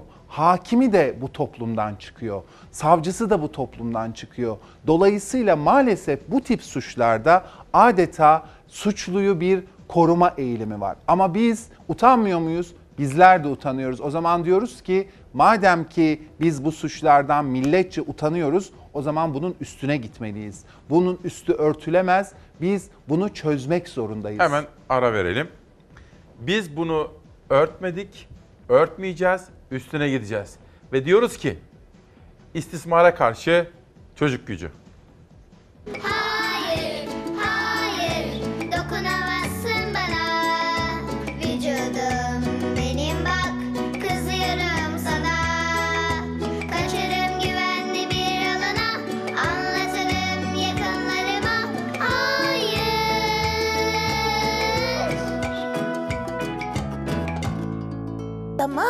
anladım. Sen de bütün organlarını biliyorsun. E, duymadın. Ne dedin? Evet mi dedin? Nasıl koruyorsun bakalım görelim. Koruyorsun diyorum evet. E, e, yani ellerini mikroplardan korumak için sabunla şöyle şapur şupur şupur şupur güzelce yıkıyor musun mesela? Gerçekten mi? Bravo. Peki tamam. E, o zaman şimdi şuna cevap ver bakalım. E, soğuk hava olduğu zaman korunmak için ne giyeriz? Kazak mı? Palto mu? Efendim? e, çizme mi? Oo, hep de biliyorsun, hep de biliyorsun. O zaman bakalım buna bilebilecek misin? Vücudunu nasıl koruyacağını biliyor musun? Vücuduna istemediğin şekilde dokunan biri olursa o zaman nasıl korursun kendini peki? E, dur ben sana anlatayım. Bak şimdi. Bu benim vücudum. E, ben kimsenin vücuduna dokunamam. Kimse de benimkine dokunamaz. Eğer biri bana dokunursa şöyle yaparım. Hayır, bunu bana yapamazsın. Durmazsa eğer böyle bağırırım. Sonra da hemen gidip güvendiğim bir büyüğüme anlat. Şimdi olay bu. Efendim şöyle. Bugün İsmail Küçükkaya ile Çalar Saat'te Profesör Doktor Bahadır Erdem pek çok başka sivil toplum örgütünün adına buraya geldi ve bir kampanya başladı diyor. Evet. Hocam birazcık bahsedin kimler var, nedir? Şimdi bu bir kampanya. Bir yıldan beri bunun için çalışıyoruz. Ben benimle birlikte çalışan, birlikte güç aldığımız bütün dernek ve vakıflara e, teşekkür ediyorum. 15 tane dernek ve vakıf Kim var hocam? bunun Bir içinde. sayalım onları. Söylüyorum. Aile Koku Derneği var. Başkanı olduğum. Bebek Ruh Sağlığı Derneği. Biriz Derneği. Bütün Çocuklar Bizim Derneği. Çift ve Aile Terapileri Derneği. İstanbul Koruyucu Aile Derneği. Kadın Dernekleri Federasyonu. Korev. Maya Vakfı, Türk Psikologlar Derneği, Türkiye Çocuklara Yeniden Özgürlük Vakfı, Türkiye Korunmaya Muhtaç Çocuklar Vakfı, Uluslararası Kadın Dayanışma Derneği, Yaratıcı Çocuklar Derneği e, ve yüksek öğrenimde rehberleri tanıma ve rehber yetiştirmek için bir araya gelerek bütün bunları ne yaptı? Oluşturdu. Bir de Yöret Vakfı var. Önümdeki metinde Yaratıcı Çocuklar Derneği'nden sonra Evet. metni okudum. Yöret Vakfı var.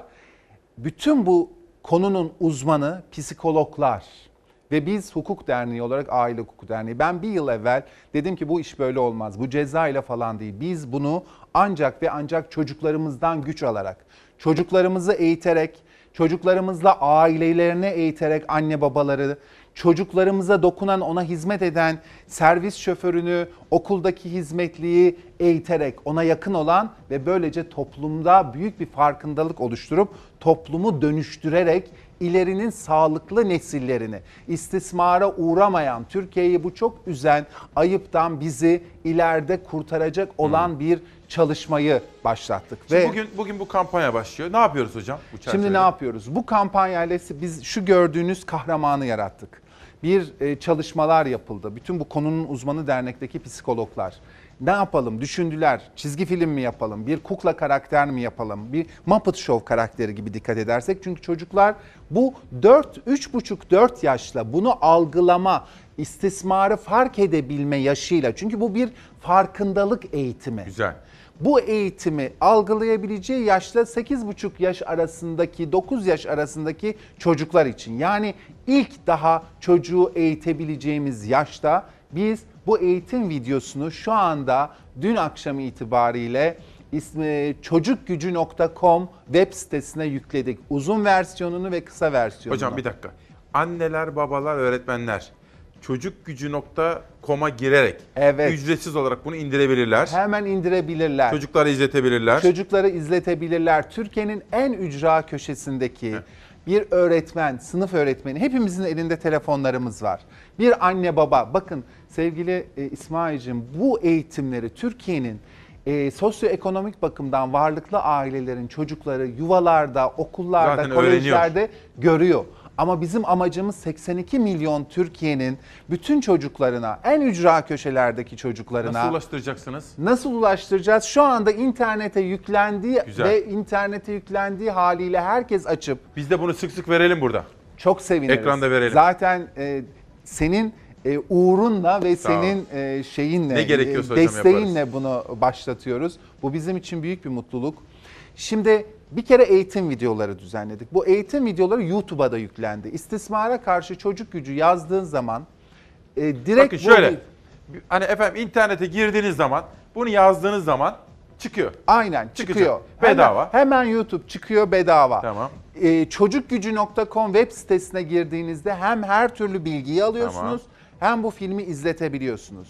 Şimdi önemli olan önleyici çalışmalar yapmak. Çünkü istismar öyle bir şey ki epite- e, e, genlere işliyor. Bunu Batı bizim uzman çok uzman hocalarımız var. E, e, bu bilimsel olarak ispatlanmış. Yani sizin dedeniz istismara uğrasa torunun da bu iş çıkıyor. Torun endişeli bir insan ve bebek olarak dünyaya Yani bu geliyor. travma bu travma yansıyor. genlerimize işliyor. Peki. Dolayısıyla bu önleyici çalışmaları yapmak esas. Tabii ki işin hukuki boyutu. Yani cezalarımız zaten ağır. Onları zaten uygulayacağız. İndirimleri hiçbir surette uygulamayacağız. İyi hal olmayacak. Hiçbir surette iyi hal olmayacak. Terör suçlarında olmadığı gibi çocuğa karşı istismar ve kadına karşı şiddet suçlarında iyi hali de kanunlarımızdan Güzel. kaldırmak zorundayız. Bununla mücadele edeceğiz. Bu işin hukuki tarafı. Bu bir eğitim kampanyası ve biz bütün devletimize, bütün toplumumuza çağrı yapıyoruz. Bütün bu konunun uzmanı dernekler. hep beraber bu işin üstesinden gelebiliriz diyoruz. Çocuklarımızı bu eğitimi verebiliriz. Şimdi bu kampanyanın e, iki tane meselesi var. Bir, çocuklara bu farkındalık eğitimini vermek. İki, böylece aileleri eğitmek. Üç, e, rehber Türkiye'deki rehber öğretmenleri eğitmek. Hocam bir şey soracağım. Şimdi bizi böyle izliyorlar ya Evet. Anadolu'nun en ücra köşelerine kadar. Evet. Anne babalara ne söylersiniz bu konuda? Anne babalara şunu söylerim. Çocuğunuzu dinleyin. Çocuğunuzun çocuk çünkü istismarı gizleyemez. Bütün psikologlar bunu söylüyor. Çocuğunuza dikkat edin.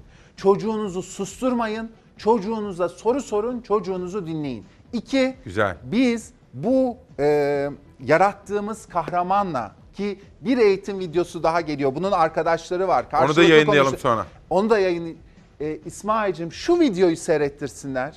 Bu kuklanın söylediklerini anneler çocuklarıyla birlikte aynen tekrarlasınlar. Bu eğitimi zaten vermiş oluyorlar. Bakın biz Amerika'yı yeniden keşfetmiyoruz. O kadar basit bir şey ki bu söylenen Hindistan'da da aynı söyleniyor, Finlandiya'da da aynı söyleniyor, bizde de aynı söylenmek zorunda. Biraz önce izlediğimiz video. Arkadaşlar pazartesiden itibaren her gün bunu yayınlayalım. İşte İsmail Küçükkaya'nın Her gün, ve her Çalar gün Saat'in farkı, Fox'un farkı. Ezberlensin. Şu kadarını söyleyeyim. Buradaki bu eğitim farkındalığıyla çocuklara biz şunu diyoruz. Senin özel bölgelerin var. Bunu biliyorsun. Buna annen dokunursa bu güzel bir dokunuş. Baban dokunursa güzel bir dokunuş. Ama tanımadığın biri sana dokundu buralara ve rahatsız hissettin kendini. Bu duygun doğrudur. Sen haklısın. O rahatsızlık hissinde haklı olduğunu unutma. Hemen hayır de. Hayır dedikten sonra da güvenli kişiye, annene, babana, öğretmenine, Söyle. hatta polise git söyle, bağır, kaç. Söyleyeceğiniz şey bu kadar. Şimdi bakın bu çocuklarımıza verildiği zaman özellikle Anne baba dışında değil mi hocam? anne baba dışında tabii Çünkü ki. hani Tabii burada ki- ifade etmek istemediğim tatsızlıklar var çok aile içinde Şimdi de oluyor. bakın o kadar Anne baba. Bizim Hariç. o kadar ince düşünen, psikologlarımız o kadar ince düşünüyorlar ki bana haber ediyorlar. Biz her 10 günde bir neredeyse toplandık bir yıl. Durun bakalım Bahadır Hocam, durun hocam orada sö- çünkü bir hukukçunun bakış açısıyla bir pedagog, psikoloğun, çocuk psikoloğunun bakış Savaş, açısı arasında verir çok misin? fark var. Hocam sizin buraya geleceğinizi duyunca sosyal medyada Evet. Muğla'dan yazdılar. Orada da ürkütücü İşte. boyutlara gelmiş. Muğla'da 2014 verilerine göre kayıtlı istismar 387 ya da 2019. Şimdi çok önemli bir şey söylüyorum. Bakın sırf Muğla'da 387. Vaktimiz olsa ama bütün hepsi web sitemizde var. Yıl yıl açılan bütün davalar var. Şimdi biz utanıyoruz dedim ya. Savaş e, şuraya bir göster bak 2 Kasım'ı. sevgili İsmail Küçükkaya, Adalet Bakanlığı da utanıyor. Bir hafta evvel, şimdi nereden çıkıyor bu veriler? Bu veriler Adalet Bakanlığı'nın e, verilerine göre oluşturulan veriler. Hangi suçlar hakkında ne kadar dava açılmış? Aynı zamanda TÜİK'in verilerinde de var. Ama Adalet Bakanlığı geçen hafta 2010 yılı ile 2018 yılı arasındaki da, bu davalara sadece bu davalar erişim kapattı. Artık ne yapamıyoruz? Gidip bakamıyoruz. Ama internet unutmaz. Öyle bir durum var ki bir Arşiv. kere düştüğünüz gibi arşiv unutmaz. Şimdi biz bütün devlet, öncelikle bizim çağrımız devletimize. Güzel. Bu tamamıyla e, partiler üstü bir durum. Hiçbir surette partiyle, siyasetle alakalı bir şey değil. Dolayısıyla biz Sayın Milli Eğitim Bakanımızdan randevu talep ettik. Güzel. Eminim ki bizi Verecek. kabul edecektir. Aile ve Çalışma Bakanımızdan, Sayın Bakanımızdan randevu Rütü'ye de talep gidin ettik. hocam, Rütük. Rütü'ye gideceğiz. Diyanet İşleri Başkanlığımıza Güzel. gideceğiz. E, belediyelerimize gideceğiz. Nitekim Sayın Ekrem İmamoğlu İstanbul Belediye Başkanımızla görüştük. Bunu belediyenin İstanbul Belediyesi'nin bütün desteğini vereceğini söyledi. Ama Türkiye'nin bütün belediyelerinden bu desteği bekliyoruz. Yani e, be- sokaklardaki bütün her yere asmalarını, e, metrobüslerde oynatmalarını, dolayısıyla bütün seferberlik Türkiye- istiyorsunuz. Biz bir seferberlik istiyoruz. Peki. Bir kampanya yaratıyoruz. Çocuk gelinler, baba beni okula gönder ve en önemlisi istismara Peki. karşı çocuk gücü kampanyası. Peki. Efendim bugün sadece kampanyanın başlangıcı. Ben de bunun adeta gönüllüsüyüm. Ta Evet, 8 ay önce bunu evet, söz vermiştim evet, kendisine. evet. Pazartesiden itibaren bu konuyu gündeminize getireceğiz. İzin verirseniz ben şimdi hocama bir sade kahve ikram edeceğim. Onu uğurlayacağım. Aranıza geri geleceğim. Bugün de bambaşka bir duyguydu işte. Her yeni gün farklı bir duygu durumuyla şekilleniyor öyle değil mi? İsmail Küçükkaya ile Demokrasi Meydanı'ndaydınız. Kasım'a girdik bugünden itibaren. Hafta sonunda da maratonda koşacağız efendim. Gülçin Tüzel Dokur. Sararmış güz yaprakları. Atatürk ve Atasporu Fatih Türkoğlu'ndan gelen bir kitap. İlk kitap Şahap Onursal. Bugünü ve haftayı da Murat Han şiirleriyle kapatmak isterim. Olmayınca olmaz. Şair ne yaşadıysa bakın. Ne zaman dökülür göğün binlerce penceresinin birinden bu aşka kader biçecek yıldızımın ışığı ne zaman dökülür? Düşmanımsın ey aşk düşmanımsın. Kan kadar çalışkan, yıllarca hırpaladığın bu yorgun kalp yeniden can yangını.